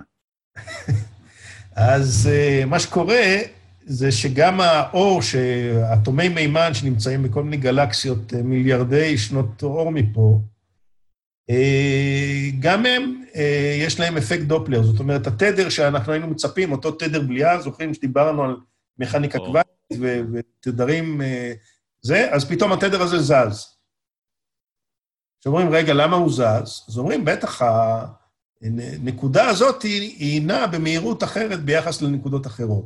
זה, בגלל זה התדר של הזז, אפשר לחשב את זה. ואז מקבלים את המהירויות אה, של הגלקסיה, וזה מה שעשתה ורה רובין, ואנשים כמו פורד ואנשים נוספים. התדר זה בעצם הצ... הצבע בעצם. התדר זה הצבע, התדר פרופורציונלי לאורך הגל, אורך הגל פרופורציונלי לצבע, וזה צבע, כן, צבע קצת אחר, לא הצבע שצריך להיות, קצת... כל ה... זה, זה אותם פסים, אבל הכל מוזז. ואז אה, גילו את המהירויות, זה עשו בשנות ה-70. ואז פתאום ראו את הקטע הזה שהמהירויות לא מתאימות למה שהיית מצפה מגלקסיה, לפי איך שהעריכו את המסה של אותה גלקסיה. ואז נולד הנושא של החומר האפל. זה היה בשנות ה-70. הנושא הזה של התאוצה של היקום, זה משהו שגילו בסוף שנות ה-90. 98, נכון? כן, 20 שנה אחרי כן. אז uh, הנושא של אנרגיה אפלה זה נושא כבר uh, יותר מאוחר בהיסטוריה. אוקיי. עכשיו נחזור לחומר האפל. שהוא הקונצנזוס, פלוס כן. מינוס. זה המקובל היום. זה המקובל. עכשיו, אתה מסתכל על הגלקסיה והיא מסתובבת, ואתה מחשב את המהירות הסיבוב לפי התיאוריה של ניוטון. אבל הרגע, לא הרגע, לפני רבע שעה דיברנו, ואמרנו שבעצם התיאוריה של ניוטון היא לא נכונה. שמה שמתאר את הגרביטציה זה התיאוריה של איינשטיין. ואיינשטיין בנה את התיאוריה שלו על דבר שנקרא שיהוי. זאת אומרת שכל דבר לוקח לו זמן להתקדם. אז עכשיו, אם המסה של הגלקסיה משתנה, אתה לא יכול להתעלם מהשיהוי, כי המרחק בין מרכז הגלקסיה לשוליים, איפה שאתה מודד את המהירות, זה לא דקת אור, זה לא שמונה דקות אור, זה עשרות אלפי שנות אור. זאת אומרת, המרחקים והזמני שיהוי הם פשוט אה, בסקלות שאנחנו, שחיים במערכת השמש הקטנה, אה, לא, לא מכירים. אה, וזה הדליק אצלי איזושהי נורה אדומה. זה, זה חוזר למה שאמרת קודם. אם עכשיו מעלימים את השמש, ייקח, אנחנו עדיין יהיה לנו אור שמונה דקות. רק אחרי שמונה דקות. דקות פתאום לא יהיה שמש, ואתה, ואתה אומר יותר מזה, לא יהיה אור, סליחה, ואתה אומר יותר מזה. רק אחרי שמונה דקות לא תהיה גרביטציה, כי במשך שמונה דקות עדיין תהיה גרביטציה, אני צודק? נכון, כן, לגמרי. אוקיי, אז, אז זה מה שאתה אומר שלא לקחו ברצינות. אני רגע, אני רגע מרים לך להנחתה, אני אומר, הקונצנזוס זה חומר אפל, ואז הגיע ב-2019 מאמר מפרופסור חצוף באוניברסיטת אריאל, שבעצם מערער על כל העניין הזה ואומר, אולי לא צריך חומר אפל, כי בואו נתייחס ברצינות לתורת היחסות של איינשטיין. זה מה שאתה הולך לתאר מעכשיו. אז הנה, נכון. הרמתי לך, קדימה. אז עכשיו, אה, מה שצריך זה לעשות חישובים. אה, ומה שאתה מגלה זה שאם אה, המסה אכן משתנה, ואגב, מסתבר שהשינוי של המסה זה לא העניין החשוב. מה שחשוב זה הנגזרת של השינוי, מה שנקרא, אם נדבר באנלוגיות, אז התאוצה, לא המהירות, אלא התאוצה, כמה זה משתנה. ואז אתה אומר לעצמך, אוקיי... רגע, התאוצה של השינוי בליבת הגלקסיה? הקצב של שינוי... קצב של שינוי המסה. נגזרת שנייה בעצם. נגזרת שנייה, בדיוק. כן, בוא תתאר לנו את זה. בעצם מרכז הגלקסיה זה אוסף מאוד מאוד גדול של כוכבים, יש שם ריכוז מאוד גדול, למי שמכיר בתמונות, זה פשוט נראה כמו כדור בוהק אחד גדול, בעצם זה המון המון כוכבים קרובים, ואולי אפילו כן. באמצע חור שחור.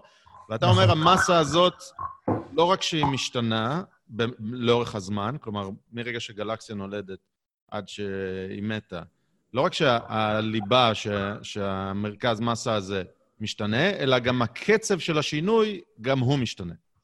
זה מה נכון, שאתה אומר. נכון. עכשיו, כשאתה נוהג באוטו שלך, אז אתה נוסע, נוסע, נוסע, עד שאתה רוצה לעצור, ואז מה אתה עושה כשאתה רוצה לעצור? לוחץ לוחץ על הברקס. עכשיו, מה, מה עושה הברקס? הוא גורם לתאותה, נכון? הוא מוריד לך את המהירות עד שאתה מגיע לעצירה. עכשיו, העצירה הזאת, היא לא אומרת שיש לך עכשיו... אה, אה, שאתה נוסע רוורס, כן? אתה לא... יש לך פחות מרחק. זה, אתה צברת מרחק, אבל עכשיו אתה צובר את אותו... אתה צובר מרחק ב, בקצב יותר נמוך. עכשיו, אותו דבר קורה בגלקסיה. גלקסיה... לא, לא, רק, לא רק בקצב יותר נמוך, אלא בקצב שנהיה יותר נמוך בצורה, כאילו, גם ה... השינוי קצב גם משתנה, אוקיי, האמת שזה לא חייב להיות, אבל תחשבו, תחשוב שאתה לוחץ בהתחלה בצורה רכה על הברקס, ואז אתה פתאום נותן לחיצה, לאט לאט אתה, אתה מגביר את הלחיצה על הברקס. אז לא רק שה, נכון. שהקצב יורד, אלא גם הקצב של הקצב משתנה. זה, זה מה שאתה מדבר עליו. זו הנגזרת כן, השנייה, נכון? כן, כן, כן.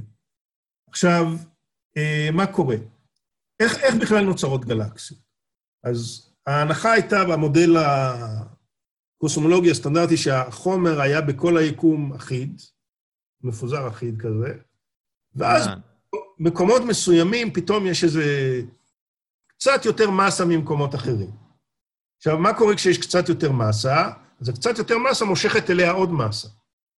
ואז מה ש... יש מה שנקרא חוסר יציבות גרביטציוני. זאת אומרת, קצת מסה שקצת שונה ב, ב, בכלום מאשר הסביבה, פתאום נהיה הרבה יותר שונה מהסביבה, ונהיה עוד יותר שונה מהסביבה, ולאט לאט המבנה של הגלקסיה, הכמות נצברת הזאת של אה, מסה אה, נוצרת, והיא כל הזמן שואבת מסה מהסביבה שלה. כן? ככה, ככה נוצרת גלקסיה. עכשיו, אה, מה קורה למסה בסביבה?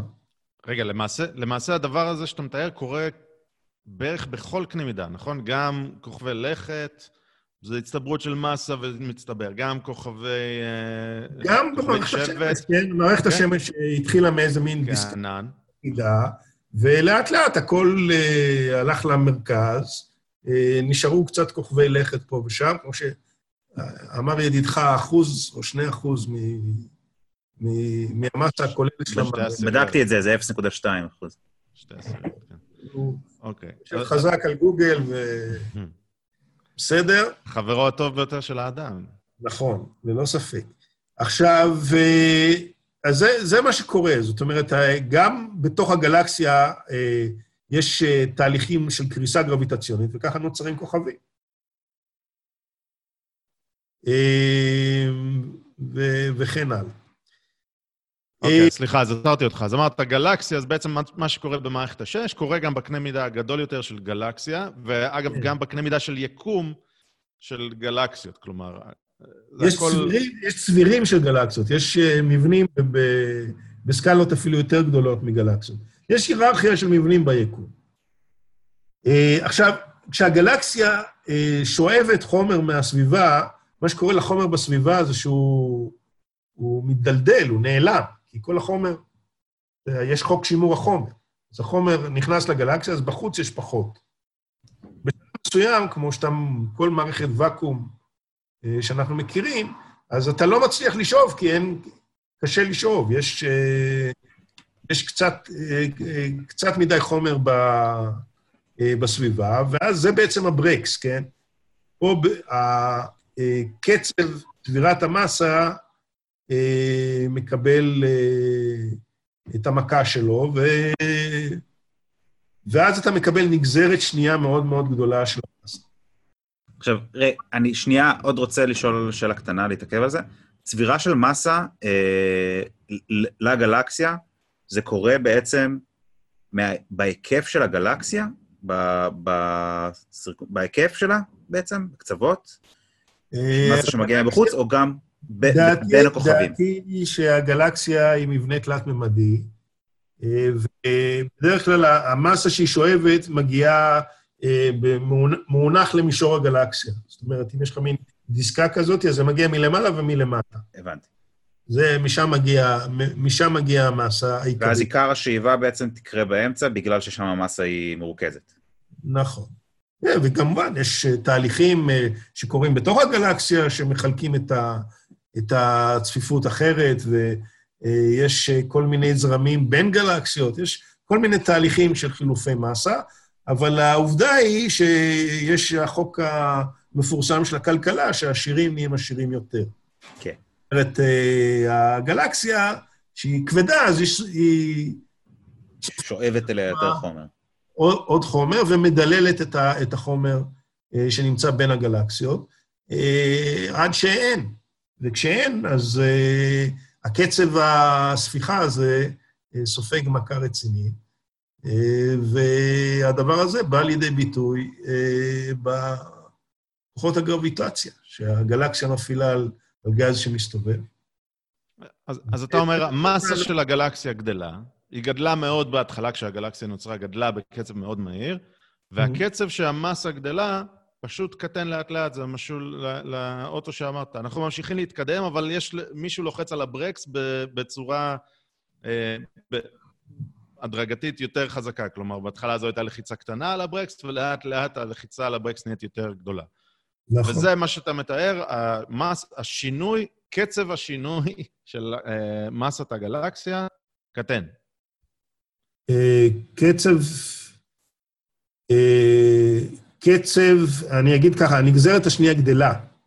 הנגזרת השנייה גדלה, אבל היא גדלה, היא שלילית. זאת אומרת, היא גדלה בערך מוחלט, היא לא גדלה ב...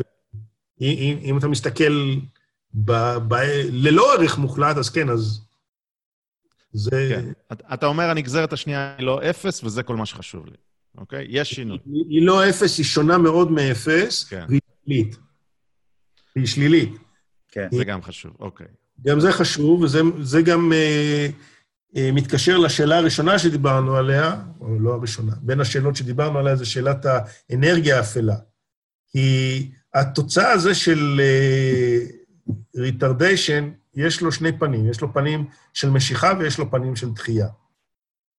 Uh, וכאשר uh, הנגזרת השנייה של המסה היא שלילית, אז אנחנו מקבלים כוח uh, משיכה, אבל מכיוון שהמסה זה גודל שמור, אז מה שקורה מסביב, זה הנגזרת השנייה של המסה מסביב, חייבת להיות חיובית. אה, ולכן, אה, כאשר הגלקסיה עצמה יוצרת כוחות משיכה שאנחנו לא חשבנו שיש לה, אה, כל הסביבה שלה מייצרת כוחות דחייה שלא חשבנו שיש לה. וזה מתפרש, אם רוצים, כאנרגיה אפלה מצד אחד, וחומר אפל מצד שני. אז רגע, בוא, בוא, נס, בוא נסיים את התזה שלך בגדול. אתה, אז אתה אומר, אוקיי, אז יש שינוי בליבת הגלקסיה, לא רק שיש שינוי, אלא גם קצב השינוי הוא משתנה. ועכשיו האפקט של זה, האפקט הגרביטציוני, לפי איינשטיין, לאט-לאט מחלחל מהליבה החוצה לשולי הגלקסיה. נכון. והוא מחלחל במהירות האור, נכון? כן. מהירות האור זה פקטור שנכנס במשוואות בהחלט. יפה. אז עכשיו הוא מחלחל במהירות האור. נגיד, בוא, בוא סתם נניח, נעשה את זה פשוט, נגיד, פתאום עכשיו הגלקסיה נהיית כבדה פי שתיים, מרכז הגלקסיה. פי כן. שתיים. אז עכשיו הגל... הכוכבים בשוליים צריכים לזוז יותר מהר, ב-X יותר מהר, אוקיי? כן. אבל בשוליים נמצאים כמה עשרות אלפי שנות אור. לכן לא נראה שום שינוי בתאוצה של אותם כוכ... אה, כוכבים בקצה הגלקסיה, לפחות כמה עשרות אלפי שנים. כן. יפה. אז זה כל מה שאתה אומר. בעצם זה כמו אפקט ב... במים. אתה זורק אבן למים, יש גל ש... שמשתנה, אפקט אדווה במים. זה, זה לא... כאלה, כן. אגב, כן. אגב, אה, הנושא שהיה מאוד בכותרות זה הנושא של אה, קרינה גרביטציונית, אה, שגילו אותה בשני, וירגו ועוד גלי, גלים גרביטציוניים, וזה כמובן עורר רעש גדול. ב-2014, 15, משהו כזה, משהו נכון? משהו כזה, כן. וזה, עכשיו, וזה זה... מאושש תיאוריה של איינשטיין מלפני 100 שנה. זה רק לפני כמה שנים הצליחו לעשות תצפית של משהו. נכון, כי זה, זה גלים מאוד, אה, מאוד קטנים, מאוד עדינים, שקשה למדוד אותם. אבל האפקט שאנחנו רואים, שמה שנקרא חומר אפל, הוא למעשה אותה תופעה. אוקיי. אה, זה כמו שאתה מתאר, יש גלים, יש אפקט שיהוי מסוים, והוא משפיע על הדינמיקה של הגלקסיה. אז עכשיו אתה אומר, השתנה, השתנתה המסה של הגלקסיה, והסיבה שאנחנו לא רואים, אה, שאנחנו עדיין רואים שה, שההיקף זז הרבה יותר מהר ממשהו, ממה שהוא אמור להיות לפי החישובים של ניוטון, היא כי לא חשבנו את איינשטיין, כי אנחנו לא, לא מחשבים את הגל הזה, אנחנו צריכים לחכות. כלומר, כל מה שאנחנו רואים עכשיו בליבה, זה יהיה תקף בקצה רק עוד, עוד uh, כמה עשרות אלפי שנים כתלות במרחק. כלומר, ב, אני שוב חוזר על מה ש, שאמרת קודם ואולי עבר. סביב הגרעין, המהירויות הן מסתדרות, הכל מסתדר, וככל שאנחנו מתרחקים, המהירויות פתאום לא מסתדרות עם ניוטון. ואתה אומר, זה לגמרי הגיוני, כי ככל שנתרחק, ההשפעה יותר מושהית. אפקט השיהוי יהיה יותר משמעותי, נכון. אבל זה לא, זה לא קצת הפוך? זאת אומרת, הייתי מצפה שהשיהוי יתרום לזה שנראה את, ה... את ההיקף איטי יותר, בגלל שההיקף שה... מרגיש גלקס, כביכול מרגיש גלקסיה שהיא קלה יותר, לא? לא, הקצב זה משהו משנה. בגלל זה אמרת שזה שלילי, נכון? נכון, זה שלילי. זה, זה, זה בדיוק העניין. זאת אומרת... Mm, כן. נפל האסימון. מה שחשוב, למרבה הפלא, זה לא... אה, אה, לא אנלוגיה מעולם הכלכלה זה לא כמה אתה מרוויח, אלא מה קצב גידול ההכנסות שלך. אה, וזה מה שמסתבר, מה שיוצא מהמשוואות של איינשטיין. זה לא הנגזרת הראשונה של המאסה, אלא הנגזרת השנייה של המאסה. וזה מה שיוצר uh, את אותו כוח שאנחנו קוראים לו כוח שלילי. Uh, וכמובן, הכוח הזה פרופורציונלי למרחק, זאת אומרת, במרחקים קצרים הוא כוח מבוטא. Uh, במרחקים שהם גדולים, עשרות אלפי שנות אור, הוא כוח משמעותי, והוא יותר משמעותי לפעמים מהכוח הניוטוני עצמו. אוקיי, okay, עכשיו... סליחה. כן. עכשיו אתה אומר, אוקיי, מרחק של גלקסיה כמו גלקסיה שהסתכלת עליה במאמר שלך, M33, אני חושב. כן, מאז אה, אנחנו הסתכלנו על עוד 11 גלקסיות, ובכולם קיבלנו התאמה מלאה. אוקיי, אבל שם הגלקסיות האלה הן בגודל של כמה עשרות אלפי שנים, אבל גיל של גלקסיה זה סדר גודל אחר, זה מיליארדי שנים. אז אתה נכון. רוצה להגיד לי שה, שהאפקט הוא כזה משמעותי, כלומר, אה, קצב שינוי, הנגזרת השנייה, היא היא כל כך uh, גדולה בערך מוחלט, או כל כך שלילית, ככה שה, שהאפקט הזה מורגש רק בתחום של עשרות אלפי שנים, שזה כלום? לא, האפקט כנראה מורגש uh, מעבר לתחום של עשרות אלפי שנים. זאת אומרת, הנגזרת, נגיד, אם אני...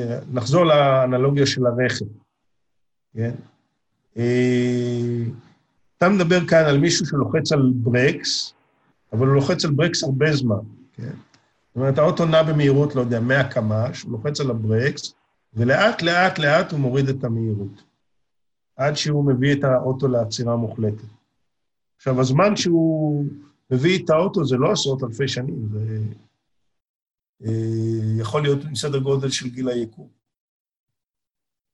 זה, זה פרקי זמן אה, הרבה הרבה יותר משמעותי. לא, אני, אני רק אומר, אני, מה שאני שואל זה האם התצפית, כאילו הקצב הוא כזה גדול ש, שזה באמת אמור להשפיע כל כך הרבה בתצפית אה, של שולי הגלקסיה, כלומר, האפ... רק עשרות ש... אלפי שנים כדי שהאפקט הזה אה, יהיה משמעותי כל כך, שאנחנו חושבים שיש פי חמש חומר? זה בעשרות אלפי שנים היה אפקט כזה גדול של הנגזרת השנייה? זה מה שאני טוען. אני, אני, אני אסביר, אני אגיד ככה. האפקט של השיהוי הוא פרופורציונלי למרחק.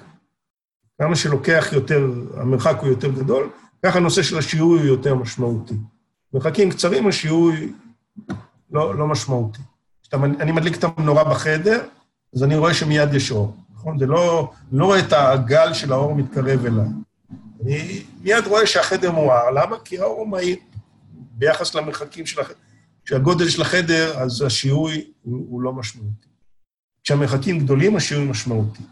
יש מרחק מסוים שאפשר לחשב אותו, נקרא retardation distance, ששם הכוחות שנובעים מהשיהוי הם יותר גדולים מהכוחות הניוטוניים. מה קורה לכוחות הניוטוניים? הכוחות הניוטוניים יורדים כמו המרחק בריבוע. 1 חלקי 4 ריבוע. כשאתה מתרחק, הכוח הניוטוני נהיה יותר ויותר חלש. מצד שני, כוח השיהוי, הכוח שנובע מהשיהוי, הוא למעשה גדל עם המרחק.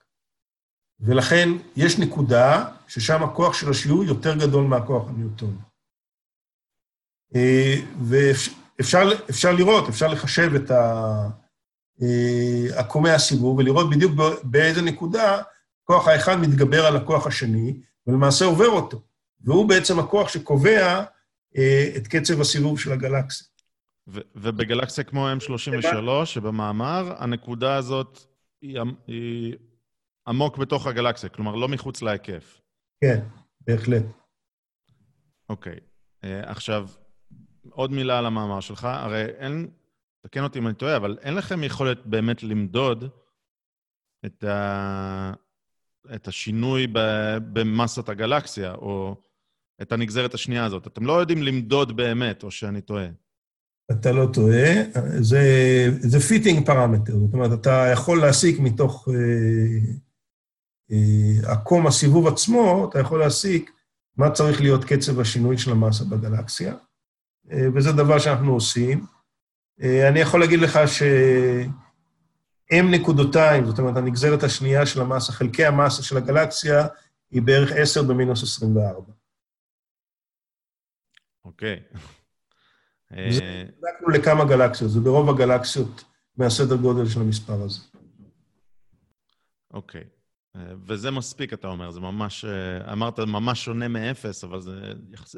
בקנה מידה של אנשים נורמליים, זה יחסית קרוב לאפס. אבל... כן, אבל זה, זה נראה דבר קטן, אבל זה לא כן, דבר... בקנה כן, שוב, המסה היא כל כך גדולה. אוקיי, אז, אז בעצם אתה לא יכול לבוא עכשיו בטכנולוגיה הקיימת, בכלים שיש לך, לבוא למדוד ולהגיד, הנה, מדדתי לפי החישובים, 1, 2, 3, נוסחאות, זו המהירות שאמורה להיות, הנה מסתדר. אה, אני, אני אגיד לך שני, דברים. א', אנחנו ראינו קורלציה מאוד מעניינת בין אה, קצב היווצרות הכוכבים אה, בגלקסיה, שזה דבר שאנשים כן יודעים למדוד, לנושא של הנגזרת השנייה של המסה, ואנחנו חושבים שיש קשר בין קצב היווצרות הכוכבים לזרימה של הגז אה, לתוך, לתוך הגלקסיה, כי בסופו של יום הכוכבים נוצרים מהגז הזה. אה, אז זה דבר אחד שאנחנו כן יודעים, וזה מאמר שאנחנו כותבים אותו עכשיו. אה, אבל אם אתה מדבר על העתיד, אז בהחלט יהיה מעניין להסתכל על המהירויות של הגז מעל ומתחת לגלקסיה, זה משם אנחנו חושבים שהגז זורם לתוך הגלקסיה פנימה, אה, ועל ההתפלגות של הצפיפות של הגז אה, מחוץ לגלקסיה, גם כן מעל ומתחת למישור הגלקסיה, אה, ואת הדברים האלה אפשר כנראה לקבל על ידי מדידת הרוחב של הקווים, רוחב של הקווים הספקטרליים.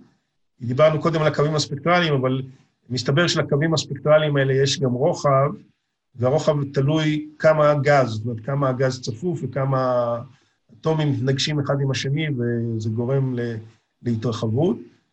אה, ומזה אפשר לקבל אינפורמציה על הצפיפות. אז אה, בהחלט אפשר לקבל אה, אינפורמציה על מה שקורה מעל ומתחת לגלקסיה, גם מבחינת מהירות וגם מבחינת צפיפות. אה, וזה אה, יכול לאשר או לסתור את התיאוריה, אה, ולכן זו תיאוריה מדעית שאפשר לאשר או לסתור אותה. יפה, אז בזמן שעובדים על יכולת לאשר ולעשות עוד תצפיות שיאשרו את זה, גם פה תדייק אותי איפה שאני טועה, אתה, במאמר שלך אתה הלכת לשתי התיאוריות המקובלות האחרות, ובעצם בעצם אמרת שאתה יכול להפריך אותן לפי, אותה, לפי אותו עיקרון. התיאוריה הראשונה שעליה דיברנו היא של החומר האפל. אמרת, דיברת, אם אני לא טועה, על אותה נקודה שבין אה, האפקט הניוטוני לאפקט של השיהוי, נכון? ואמרת שבעצם, שוב, תדייק אותי, אמרת, אם אנחנו מסתכלים לפי, שאמור להיות חומר אפל, ולפי זה, אז זה אמור להשפיע בכלל בגלקסיות שהן בגודל הרבה יותר גדול מאשר הגלקסיות שאנחנו רואים. גם החומר האפל לא מסביר את זה את, ה, את התנועה של הגלקסיה? לא, אה, תשמע, עם חומר אפל אתה יכול לשחק, זה פרמטר חופשי, אף אחד לא רואה את החומר האפל, אז אתה יכול לשים כמה שאתה רוצה, ואנשים שמים כמה שצריך כדי לקבל uh, עקומי מהירות. Uh, אגב, גם הצפיפות של החומר האפל, איך הוא מתפלג, זה פרמטר חופשי לחלוטין, ואנשים משחקים עם זה איך שהם רוצים, כך שיצא להם uh, בדיוק. אה, עקום הסיבוב של הגלקסיה. הכל בליבה, או מפוזר, או כל אחד יכול לעשות איך שהוא רוצה, ואז זה יסתדר. כן, כי לא רואים את זה, אז מה הבעיה? כן. אה, אז מה אתה מסביר שם בעצם? מה, אני, טוען, אני טוען כדבר כזה. אני אומר, א', אה, לא מצאו חומר אפל. זאת אומרת, אה, אנשים ניסו לטעון שזה כל מיני חלקיקים, שהאינטראקציה שלהם עם חומר רגיל היא... היא מאוד קטנה, ומחפשים אותה בכל מיני אה, גלאים ומאיצים, וזה בינתיים שום דבר, כלום, והשקיעו בזה, אני לא מגזים, מיליארדים של דולר. אה, בשביל אנשים שמחפשים את החומר האפל. אף אחד לא מצא חומר אפל. אז אה, זו סיבה אחת לא להאמין בחומר האפל. עכשיו, סיבה שנייה למה לא להאמין בחומר האפל, זה אם אתה יכול לבוא עם הסבר שמבוסס על פיזיקה שהיא קיימת, שהיא ידועה. למשל, על תורת היחסות הכללית, שנחשבת כ... כפיזיקה מבוססת ו... ומוכחת. מה שחסר בסיפור הזה, זה להבין אה, את הדינמיקה של, ה... של המסה, שאומנם בנינו מודל, אבל הם דורשים אה, אישוש תצפיתי, אה, דינמיקה של הגז מחוץ לגלקסיה. זאת אומרת, באיזה קצב הגז זורם לתוך הגלקסיה פנימה, ומה הצפיפות, אה, מה הצפיפות של הגז מחוץ לגלקסיה. אם יש לך את הנתונים האלה, אז אתה יכול אה, לבחון אותם באחד מול אחד על הנגזרת השנייה של המסה אה, ולהסיק, אה, ולהסיק מסקנות. וזה אחד הדברים שאנחנו עובדים עליו. אמ, אמרת גם שעשיתם אה, תצפיות על עוד 11 גלקסיות בנוסף לזו שבמאמר, נכון? כן, לא תצפיות, אנחנו לא תצפיתנים, אבל אנחנו כן. ניתחנו כן. אה, חומר שנמצא בספרות לפי המודל שלנו. כן. וראיתם התאמה. אה, יש חשיבות, אני מניח, לגודל הגלקסיה, אה, או לכמה מסה יש לה ביחס לנגזרת השנייה, נכון? ככל שהגלקסיה תהיה גדולה יותר, ככה... הנגזרת השנייה תהיה שלילית יותר, נכון? אה, אני לא יכול לאשר מה שאתה אומר לא. כרגע. אה, אני אומר... מבלבל את השכל. ברוב, נסתכל שנייה בטבלה, אני אגיד לך. רוב הגלקסיות... זה האינטואיציה שלי, כן. ברוב הגלקסיות מדובר על סדר גודל של 10 במינוס 24, m נקודותיים חלקי m, 10 במינוס 24 שנייה. יש גלקסיות אה, קצת יותר מוזרות, אה, שבהן האפקט הוא גדול במיוחד. אה, הגלקסיה היא UG 442. השאלה שלי, אשר, אשר היא, אם לא היית מצפה לראות איזשהו מתאם בין גוד, גודל גלקסיה, זאת אומרת כמה מסה יש ובעצם זה מעיד על כמה, מה יכולת השאיבה שלה, של חומר, לבין האפקט הזה. לבין ה retardation. לא, כי האפקט הוא אפקט של m נקודותיים חלקי m. זאת אומרת, יש לך, מצד אחד m נקודותיים יהיה יותר גדול, יותר שאיבה, אה, מצד שני זה חלקי m. אז ה-m מתקזז במונה ובמחנה. הבנתי. ואתה מקבל אה, בדרך כלל סדר גודל של אותו... קבוע. כן. הבנתי. אוקיי, okay, אז היה עוד דבר אחד ש...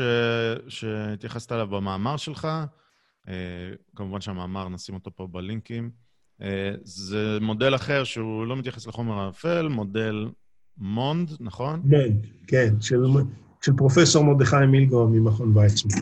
יפה, והוא אומר, אוקיי, אני, הוא ניסה למצוא איזושהי תיאוריה חלופית לחומר האפל, או תיאוריה משלימה, והוא אומר שזה איזשהו שינוי של הדינמיקה של ניוטון, כן. ו- וככה הוא מסביר את תנועת הגלקסיות, וגם שם אתה אומר, אה, שהמודל שלו מסביר רק גלקסיות צעירות ולא גלקסיות... אה, לא, לא, אני... אה, אוקיי, המודל שלו הוא לא רע, יש לו בעיה עיקרית אחת, זה שהוא לא, לא מתיישב עם תורת היחסות הכללית. זאת אומרת, בעוד שאני גוזר מתורת היחסות הכללית את עקומי הסיבוב של הגלקסיות, הוא אומר לא, אני לוקח את התיאוריה של ניוטון ומנסה לשנות אותה כך שהיא תתנהג אחרת בתאוצות נמוכות. תאוצות נמוכות בדרך כלל זה גם המרחקים היותר גדולים, כי זה, אתה יודע, זה V בריבוע חלקי R, התאוצות, הכוחות הצנטריפוגליים. אה, והוא הצליח לא רע, אה, יש תופעות שהוא לא יודע להסביר אותן, אה, אבל הבעיה העיקרית, כמו שאמרתי, זה שהתיאוריה שלו לא נגזרת מתורת היחסות של איינשטיין, לא, היא לא גבול של תורת היחסות של איינשטיין בשום, בשום מקרה. ובזמנו פרופסור אה, יעקב בקנשטיין, אה, זיכרונו לברכה, אם אתה מכיר את השם, הוא מפורסם בנושא של אנטרופיה של כחורים שחורים ודברים כאלה, היה פיזיקאי די מפורסם בזמנו. הוא הצליח, או לא הצליח, הוא ניסה לפתח תיאוריה שמיישבת בין התורה של מילגרום אה, לתורת היחסות הכללית, תיאוריה שנקראת טבס, אה, ולמיטב ידיעתי התיאוריה הזאת לא הצליחה. אז אין, אין, זאת אומרת, אתה יכול להגיד או שמילגרם צודק או שאיינשטיין צודק, אבל אתה לא יכול להגיד ששניהם צודקים. כי התיאוריות שלהם סותרות אחת את השנייה. הבנתי. אוקיי, וגם לזה התייחסת במאמר, ובעצם, אה, אה, למרות שאין לך תצפית או תצפיות שממש מאששות, על זה אתם עובדים עכשיו, עדיין יכולת במאמר שלך אה, להתייחס לתיאוריות הקיימות, המקובלות היום, ולתת את התיאוריה שלך. אוקיי, עכשיו, אה, איך זה יתקבל? רגע, יודע מה? לפני, לפני השאלה, אני רק רוצה לחדד משהו ש...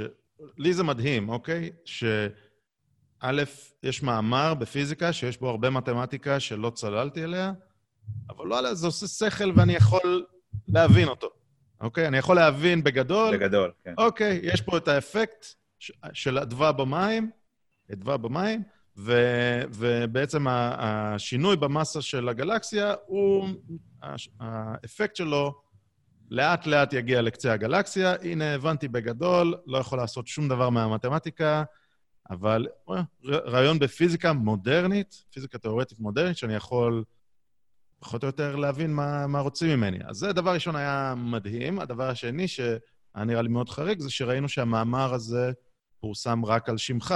כלומר, בן אדם אחד שמוציא מאמר. וזה נראה לי, שני הדברים האלה נראים לי יחסית מאוד חריגים בעשרות השנים האחרונות בפיזיקה, בזה ש... א', זה נגיש לאנשים להבין, וב', שזה לא שיתוף פעולה של עשרות אנשים. אני צודק? כן, היום יש הרבה פרויקטים בפיזיקה שעובדים עליהם אלפי אנשים, בייחוד מה שנקרא Big Science, CERN ודברים כאלה. אבל תן לי להתייחס לשני הנקודות שהעלית. היה מדען מאוד גדול במאה ה-20 שקראו לו ריצ'רד פיימן. עכשיו, אחד הדברים שריצ'רד פיימן אמר, אם אתה לא מסוגל להסביר בעיה בפיזיקה לילד בבית ספר יסודי, סימן שאתה בעצמך לא הבנת את הנושא עד הסוף. אוקיי? זאת אומרת, אם בן אדם ש... שאתה מסביר לו לא הבין, אז החיסרון הוא לא ב... באיש שצריך להבין, אלא במי שמסביר. כנראה הוא לא, הוא לא ירד לעומק הנושא שלו.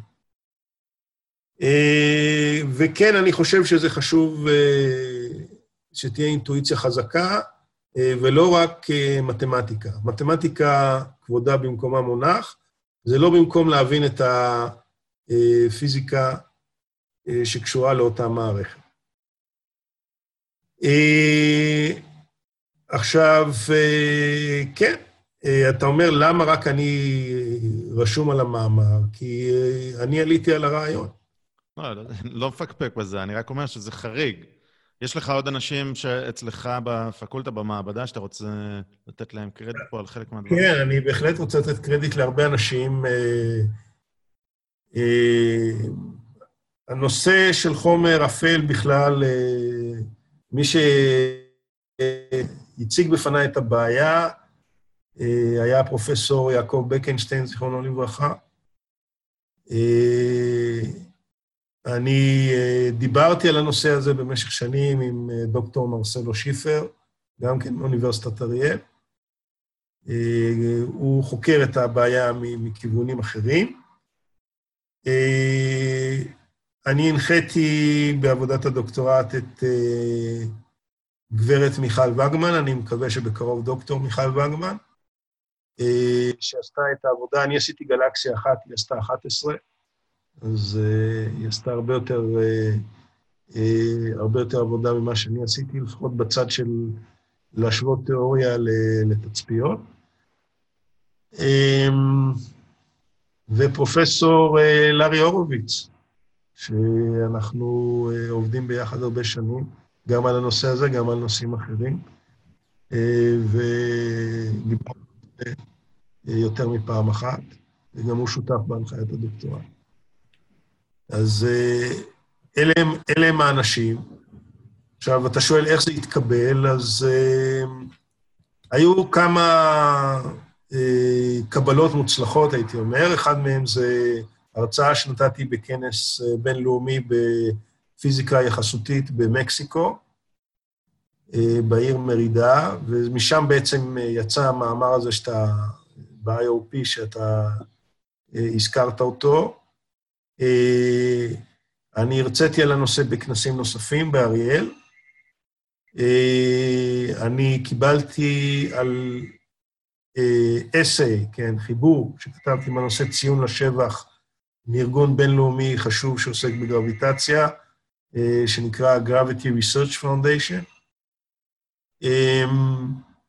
ואני ממשיך לעבוד ולפרסם בנושא הזה. אה, כדי לבסס את התיאוריה וגם לחשוף אותה. אה, בסופו של דבר, אה, תיאוריה מדעית, עבודה מדעית, זה באמת לא עבודה של איש אחד, זאת אומרת, הקהילה המדעית צריכה להשתתף בזה, עוד אנשים צריכים לעבוד על הנושא הזה מכיוונים שונים.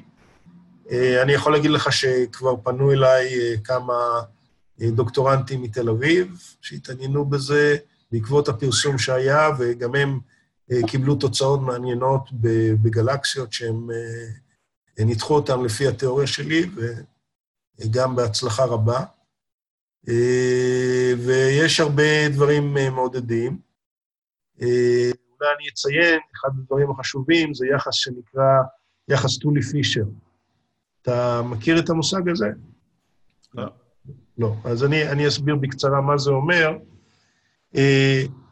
מה שקורה בעקומי מהירות של גלקסיה, שהם נהיים שטוחים לקראת, ה... לקראת הסוף, כן? אה, וזה בניגוד למה שמצפים מפיזיקה ניוטונית, שהם אה, ירדו כמו 1 חלקי שורש רם. שמתרחקים.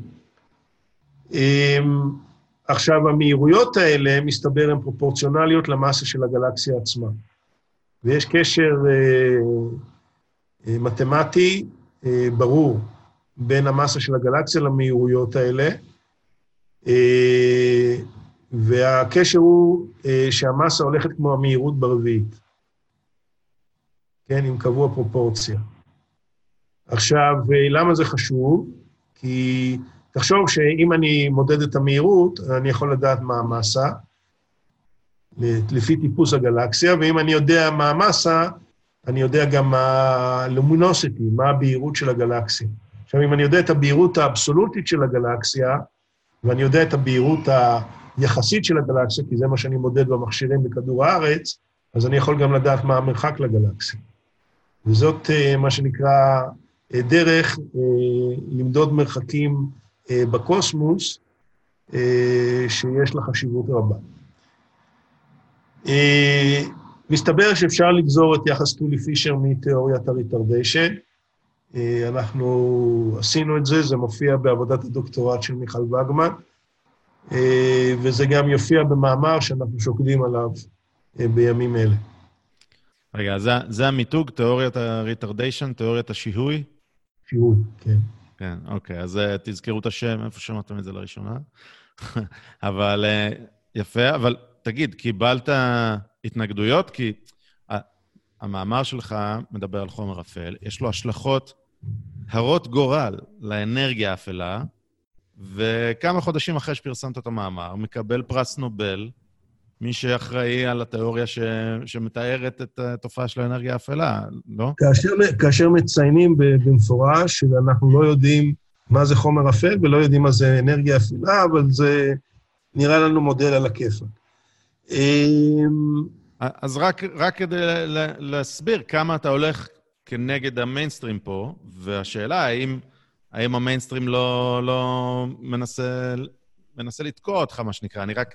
יש איזה ציטוט מג'ון אה, הלדיין, שהיה מדען אה, בריטי, שאומר, יש ארבעה שלבים ב, ב, בעולם המדעי לקבלה של תיאוריה.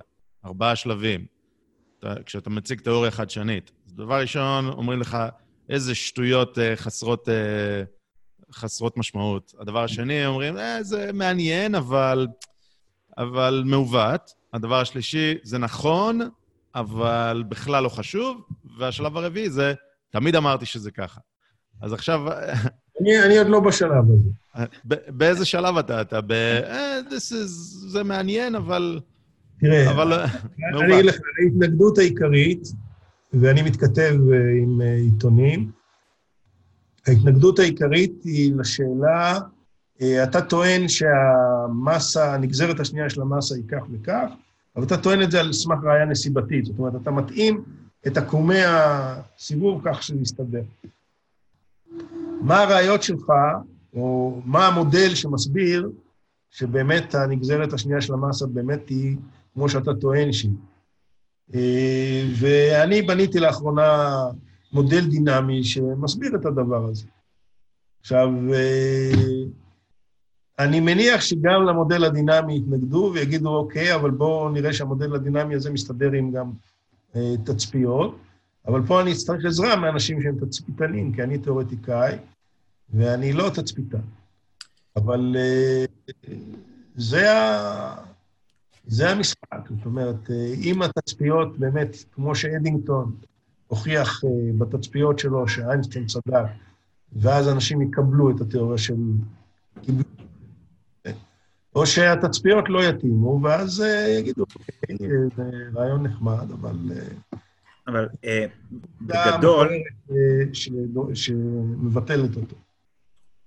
בגדול, עם כל זה שאבל אתה הולך נגד הקונצנזוס עכשיו, אתה בסך הכל, לא בסך הכל, כן, אני לא מנסה להעמיד בכלל, אבל אתה, אתה כן משתמש בכלים שהם קיימים. זאת אומרת, אתה אומר, אתם מסתכלים על זה בצורה עם אה, משוואות ניוטוניות, צריך להסתכל על זה במשוואות שהן תקפות למרחקים גדולים, שזה אה, משוואות של יחסותיות.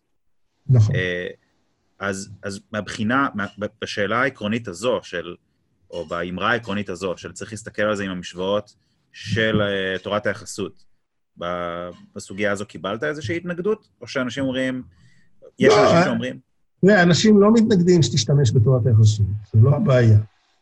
אבל, אה, אבל כן יש בעיה להתייחס, אה, להשתמש במשוואות ניוטוניות.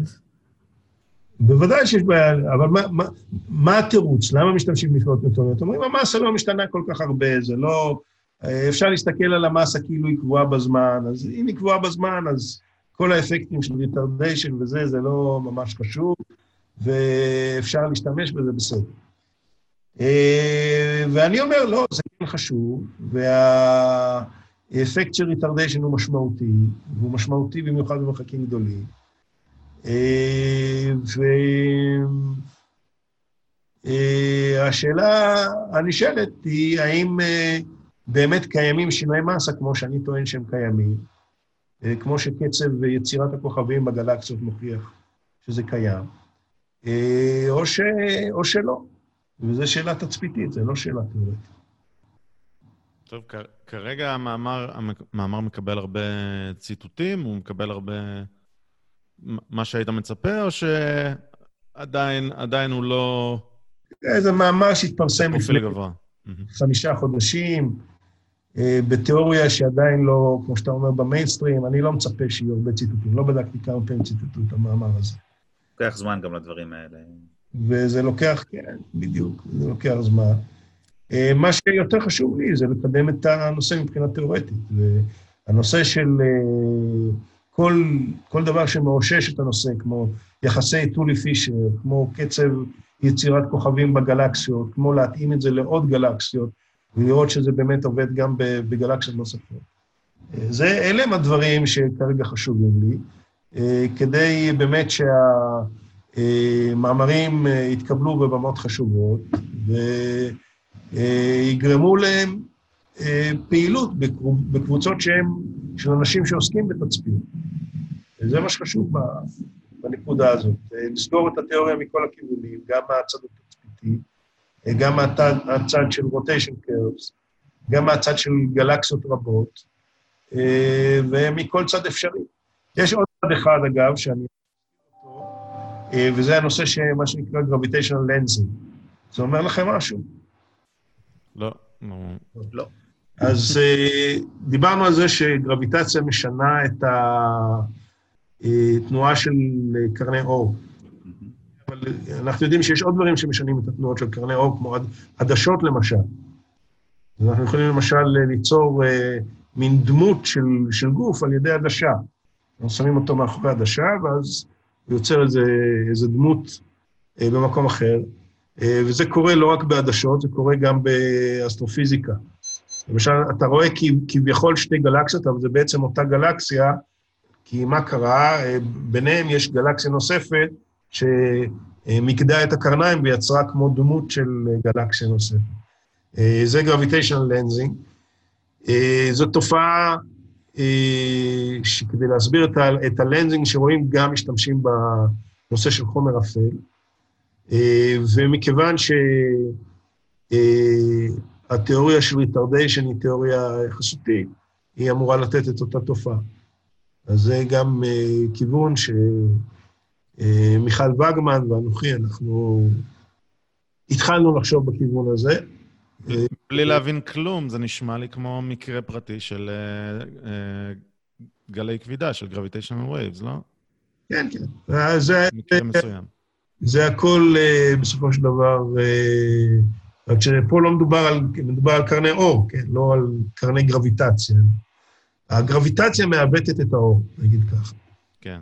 אה, אבל אה, אה, נגיד ככה, תורת היחסות הכללית אה, צריכה לתת אפקט retardation גם במקרה הזה. אה, יש מאמרים על הנושא, אנחנו התחלנו ללמוד אותם, וגם זה נושא שיהיה או אה, נקודה נוספת לחיזוק התיאוריה, או סתירת התיאוריה. אבל זה, ככה זה במדע. אוקיי, עכשיו, הנושא, הנושא האחרון שרציתי לשמוע, שרצינו לשמוע ממך מה אתה, מה אתה חושב עליו, זה, הזכרנו את זה בהתחלה, היה תור זהב לעולם הפיזיקה, בעיקר הפיזיקה התיאורטית. התיאורטית. בור ואיינשטיין ושרודינגר ואייזנברג, ואפילו האבל והיגס, אוקיי? שלאט לאט היו פחות ופחות תגליות, ואיפשהו בהיגס בשנות ה-70, אה, קצת נעצרנו. בסדר, עשינו תגלית של חלקיק היגס לפני כמה שנים, בעצם הוששנו תיאוריה שבת כמה עשרות שנים. כן. ו... והתחושה היא כאילו תור הזהב עבר, ובפיזיקה אנחנו מנסים לגרד פעורים מהרצפה, עושים כל מיני עיוותים לתיאוריות עם חומר אפל ואנרגיה אפלה. תיאוריית ה-string theory, אה, אני לא יודע איך קוראים לה בעברית אפילו, מיתרים, תיאוריית המיתרים. המיתרים, לא מסתדר, זה, זה קיבל הרבה באז, אבל זה בינתיים לא מסתדר, צריך להוסיף מימד שישי, שביעי, עשירי, 11, 26 מימדים, הכל כדי להסביר כל מיני תופעות. מנסים למצוא את הדבר הבא, אבל לא מצליחים. ואז יוצא שבנובל 2019, לא רק שיש משהו שנותנים לו, כמו שאמרת, כוכבית שאומרת שלמרות שלא הוכחנו שיש חומר אפל, אבל בכל זאת ניתן את הנובל הזה, אלא, אלא לא רק בן אדם אחד מקבל פרס נובל, שלושה מקבלים פרס נובל על נושאים לא קשורים בכלל. הראשון היה, אה, אה, שכחתי את שמו, פיבלס, ש, ש, על האנרגיה האפלה, ועוד שניים שגילו כוכב לכת. כן. זה בכלל לא קשור. בעצם לא קשור. יש דילול של הפרס, כי שום דבר לא מספיק גדול, אז, אז יופי, נחלק את הפרס לשלושה, וניקח שני נושאים לא קשורים, ונעשה... זאת התחושה שלי כמישהו שבחוץ. אז בעצם יש, אולי, לא, אולי משבר זו מילה חזקה, אבל סטגנציה קצת בעולם הפיזיקה, ואפילו יותר מזה, כל התיאוריה שלך, שהיא מהפכנית וחדשנית והכול, היא בעצם לוקחת אותנו אחורה, לא קדימה, מחזירה אותנו ללפני מאה שנה, לאיינשטיין. אה, אז אני בכוונה קצת פה לעומתי, אבל אני רוצה להבין מה, מה קורה בפיזיקה. אנחנו באמת בסטגנציה? מה, מה, מה דעתך? יש לזה כמה תשובות. אה, תשובה אחת קשורה ב... אתה יודע, אתה מגיע לדברים כמו היגס, ואז אתה צריך אה, להשקיע עשרות מיליארדי דולרים כדי לעשות את הניסוי הזה, ופשוט אין, אתה יודע, משאבים מוגבלים. אתה רוצה להגיע מעבר אה, אני לא יודע כמה כסף אתה תצטרך עוד להשקיע, וגם אה, אנשים לא רואים מה... זאת אומרת, חוץ מהסקרנות המדעית, אה, להבין את, ה, את היקום, אף אחד לא מבין מה, מה עושים עם זה, למה זה טוב. אז זה בעיה אחת, זה מגבלה של משאבים, כשהדברים נעשים מאוד מאוד יקרים ומאוד מאוד מורכבים. הבעיה השנייה היא אה, שאנחנו נמצאים באיזשהו מבוי סתום לגבי הבנה של מה זה חומר. זאת אומרת, יש את המודל הסטנדרטי שאומר, אה, יש אלקטרונים ונטרינו וקווארקים ויש שלושה דורות כאלה וכולי, אבל אף אחד לא מבין את הפרמטרים של המודל הזה. אה, והסיבה שאנחנו לא מבינים את הפרמטרים של המודל הזה, זה כנראה כי אנחנו לא מבינים אה, לא מבינים מה זה חומר. עכשיו, אה, יש לדעתי כיוון, כיוון מאוד משמעותי, שבעצם איינשטיין יצר אותו, לא היה יכול ללכת בו עד הסוף, כי איינשטיין נפטר ב-1955, לפני שעשו את רוב התגליות של החלקיקים של המודל הסטנדרטי, וזה כיוון של להבין את ה... אה, עולם מבחינה גיאומטרית. זאת אומרת, הוא אמר, העולם זה בעצם מין מר... גוף גיאומטרי שהוא ארבע-ממדי, אה, מין מרחב זמן כזה, אה, וזה, בעזרת הדבר הזה הוא הצליח לעשות את מה שנקרא יחסות כללית. אבל בתוך המבנה הזה לא היה ברור איך בדיוק משתלב החומר, והוא הכניס אותו, מה שנקרא אד הוק. זאת אומרת, הוא שם איבר אה, שהוא קרא לו הטנזור של Momentum Tensor, אה, שהוא שם אותו בצד השני, שהוא איבר שאין לו שום בסיס תיאורטי. זה איבר שהוא... אה, אה, הוא פשוט שם, כן? הוא, כי הוא לא, הוא לא ידע מאיפה להביא אותו. אה, והתחושה שלי, כשנבין באמת מה זה חומר, ואיך הוא משתלב אה, בתוך, ה, בתוך הגיאומטריה של המרחב זמן, אז uh, אנחנו נוכל להתקדם. אה, הבעיה של תיאוריות כמו תיאוריות המיתרים זה שבאמת אה, לא היה לה בסיס, אה, לא היה לה בסיס, הייתי אומר, פילוסופי מוצק, ואנשים הגיעו למסקנה שמתיאוריה כזאת אפשר להסיק כל מה שרוצים. זאת אומרת, אפשר לקבל יקומים שהפיזיקה היא כמו הפיזיקה של המודל הסטנדרטי והחלקיקים שאנחנו מכירים, אפשר לקבל גם דברים אחרים לגמרי. ואין כאן שום הכרח ושום עיקרון שמנחה למה העולם צריך להיות דווקא כזה ולא אחר. הדבר היחידי שאנשים אומרים היום, זה שיש מה שנקרא עיקרון האנטרופי. זאת אומרת, יש עולמות שבהם אנחנו מסוגלים לחיות, ולכן אנחנו שם, ולכן אנחנו אה, נמצאים שם ושואלים שאלות ועונים תשובות, אה, ויש עולמות שאנחנו פשוט לא מסוגלים להתקיים בהם, אז אה, לכן אנחנו גם לא שואלים שאלות ולא עונים תשובות ב... ביקומים האלה. זה מין יקומים מקבילים.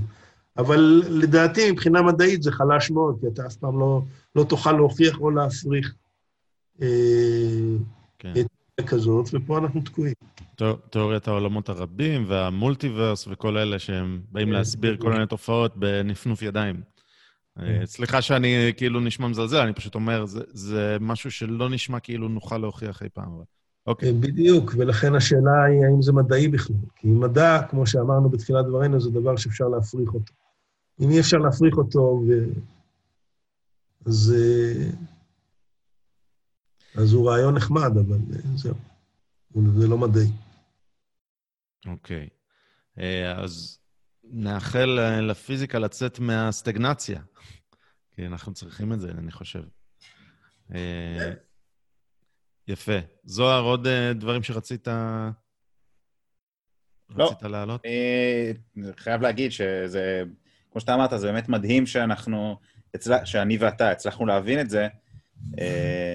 ואני באמת חושב שזה נושא, נושא שריתק אותי הרבה זמן, וספציפית במאמר הזה אני ממליץ ללכת ולקרוא, אפילו אם לא לעקוב אחרי כל המשוואות, אלא לראות את הפשטות של זה, ובאמת ממליץ.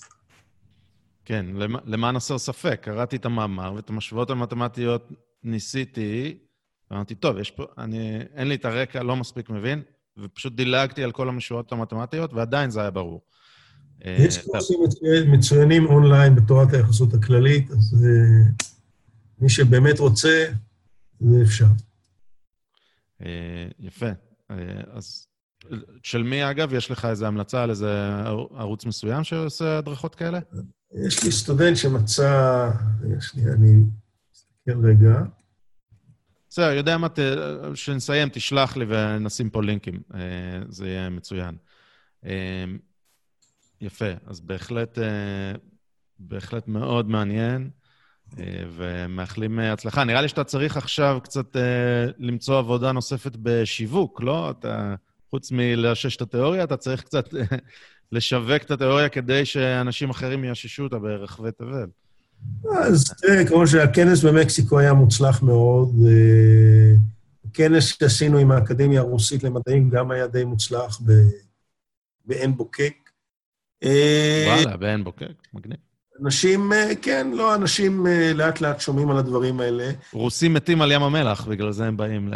נכון, גרדיאנט הטמפרטורות הוא כל כך גבוה לא, לא עומדים בכלל. הנגזרת השנייה, כן. לא, זו נגזרת ראשונה. ראשונה, סליחה. אבל... אמ, אמ, כן, לא, בהחלט יש, יש עוד מה לעשות. אני גם נתתי הרצאה בפראג על הנושא הזה, אה, ו... כמו שאמרנו, אתה הולך לשנת שבתון בפרינסטון. לאט לאט אנשים הם... אה, כן, גם בפרינסטון, מן הסתם, אני... זה יעזור לך בנושא. כן.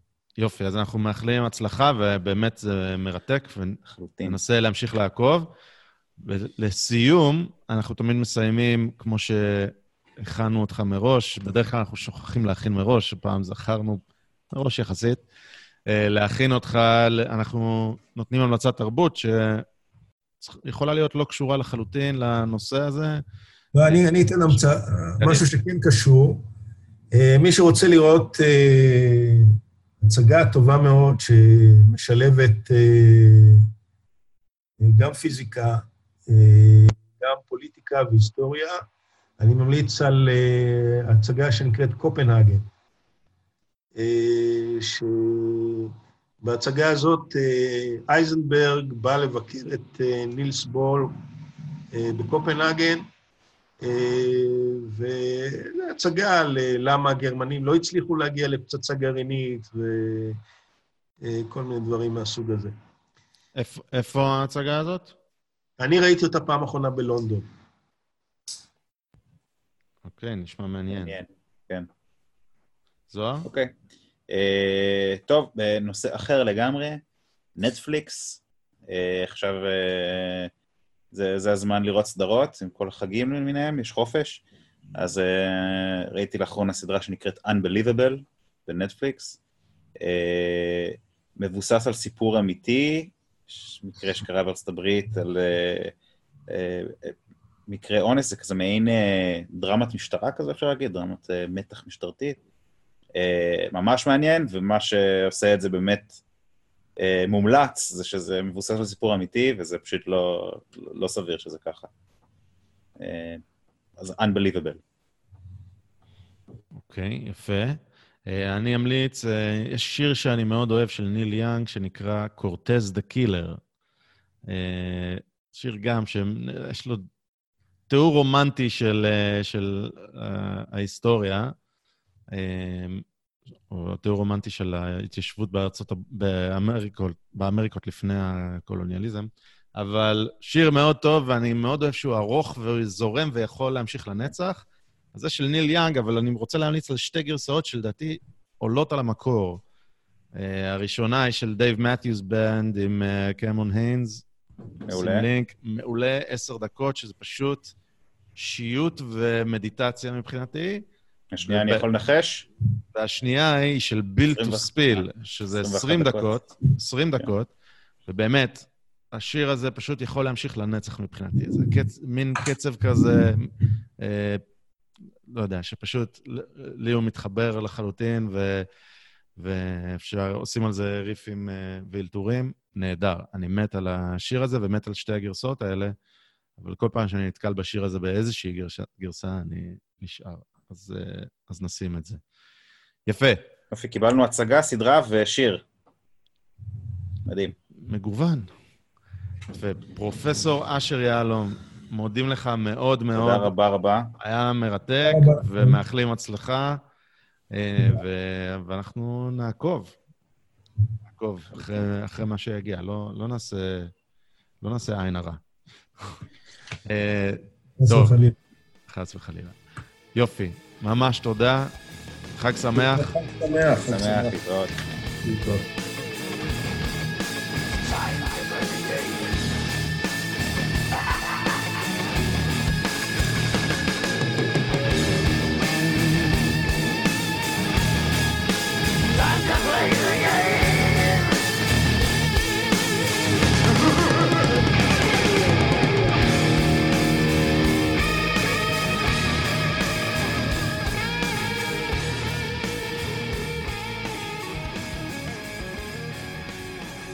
אם אתם מוצאים את הפודקאסט הזה בעל ערך, אז תכתבו לנו תגובות באתר, באימייל, תעקבו אחרינו ביוטיוב, בטוויטר, צייצו אותנו או תשתפו אותנו לחבריכם, כשעוד אנשים ישמעו ויוכלו להאזין, כי אם מצאתם את זה שוב בעל ערך, אז אולי זה שווה. כל אינטראקציה שלכם עם התוכן הזה רק תעזור לנו, אז uh, מודים לכם מראש ותודה רבה שהאזנתם. להתראות.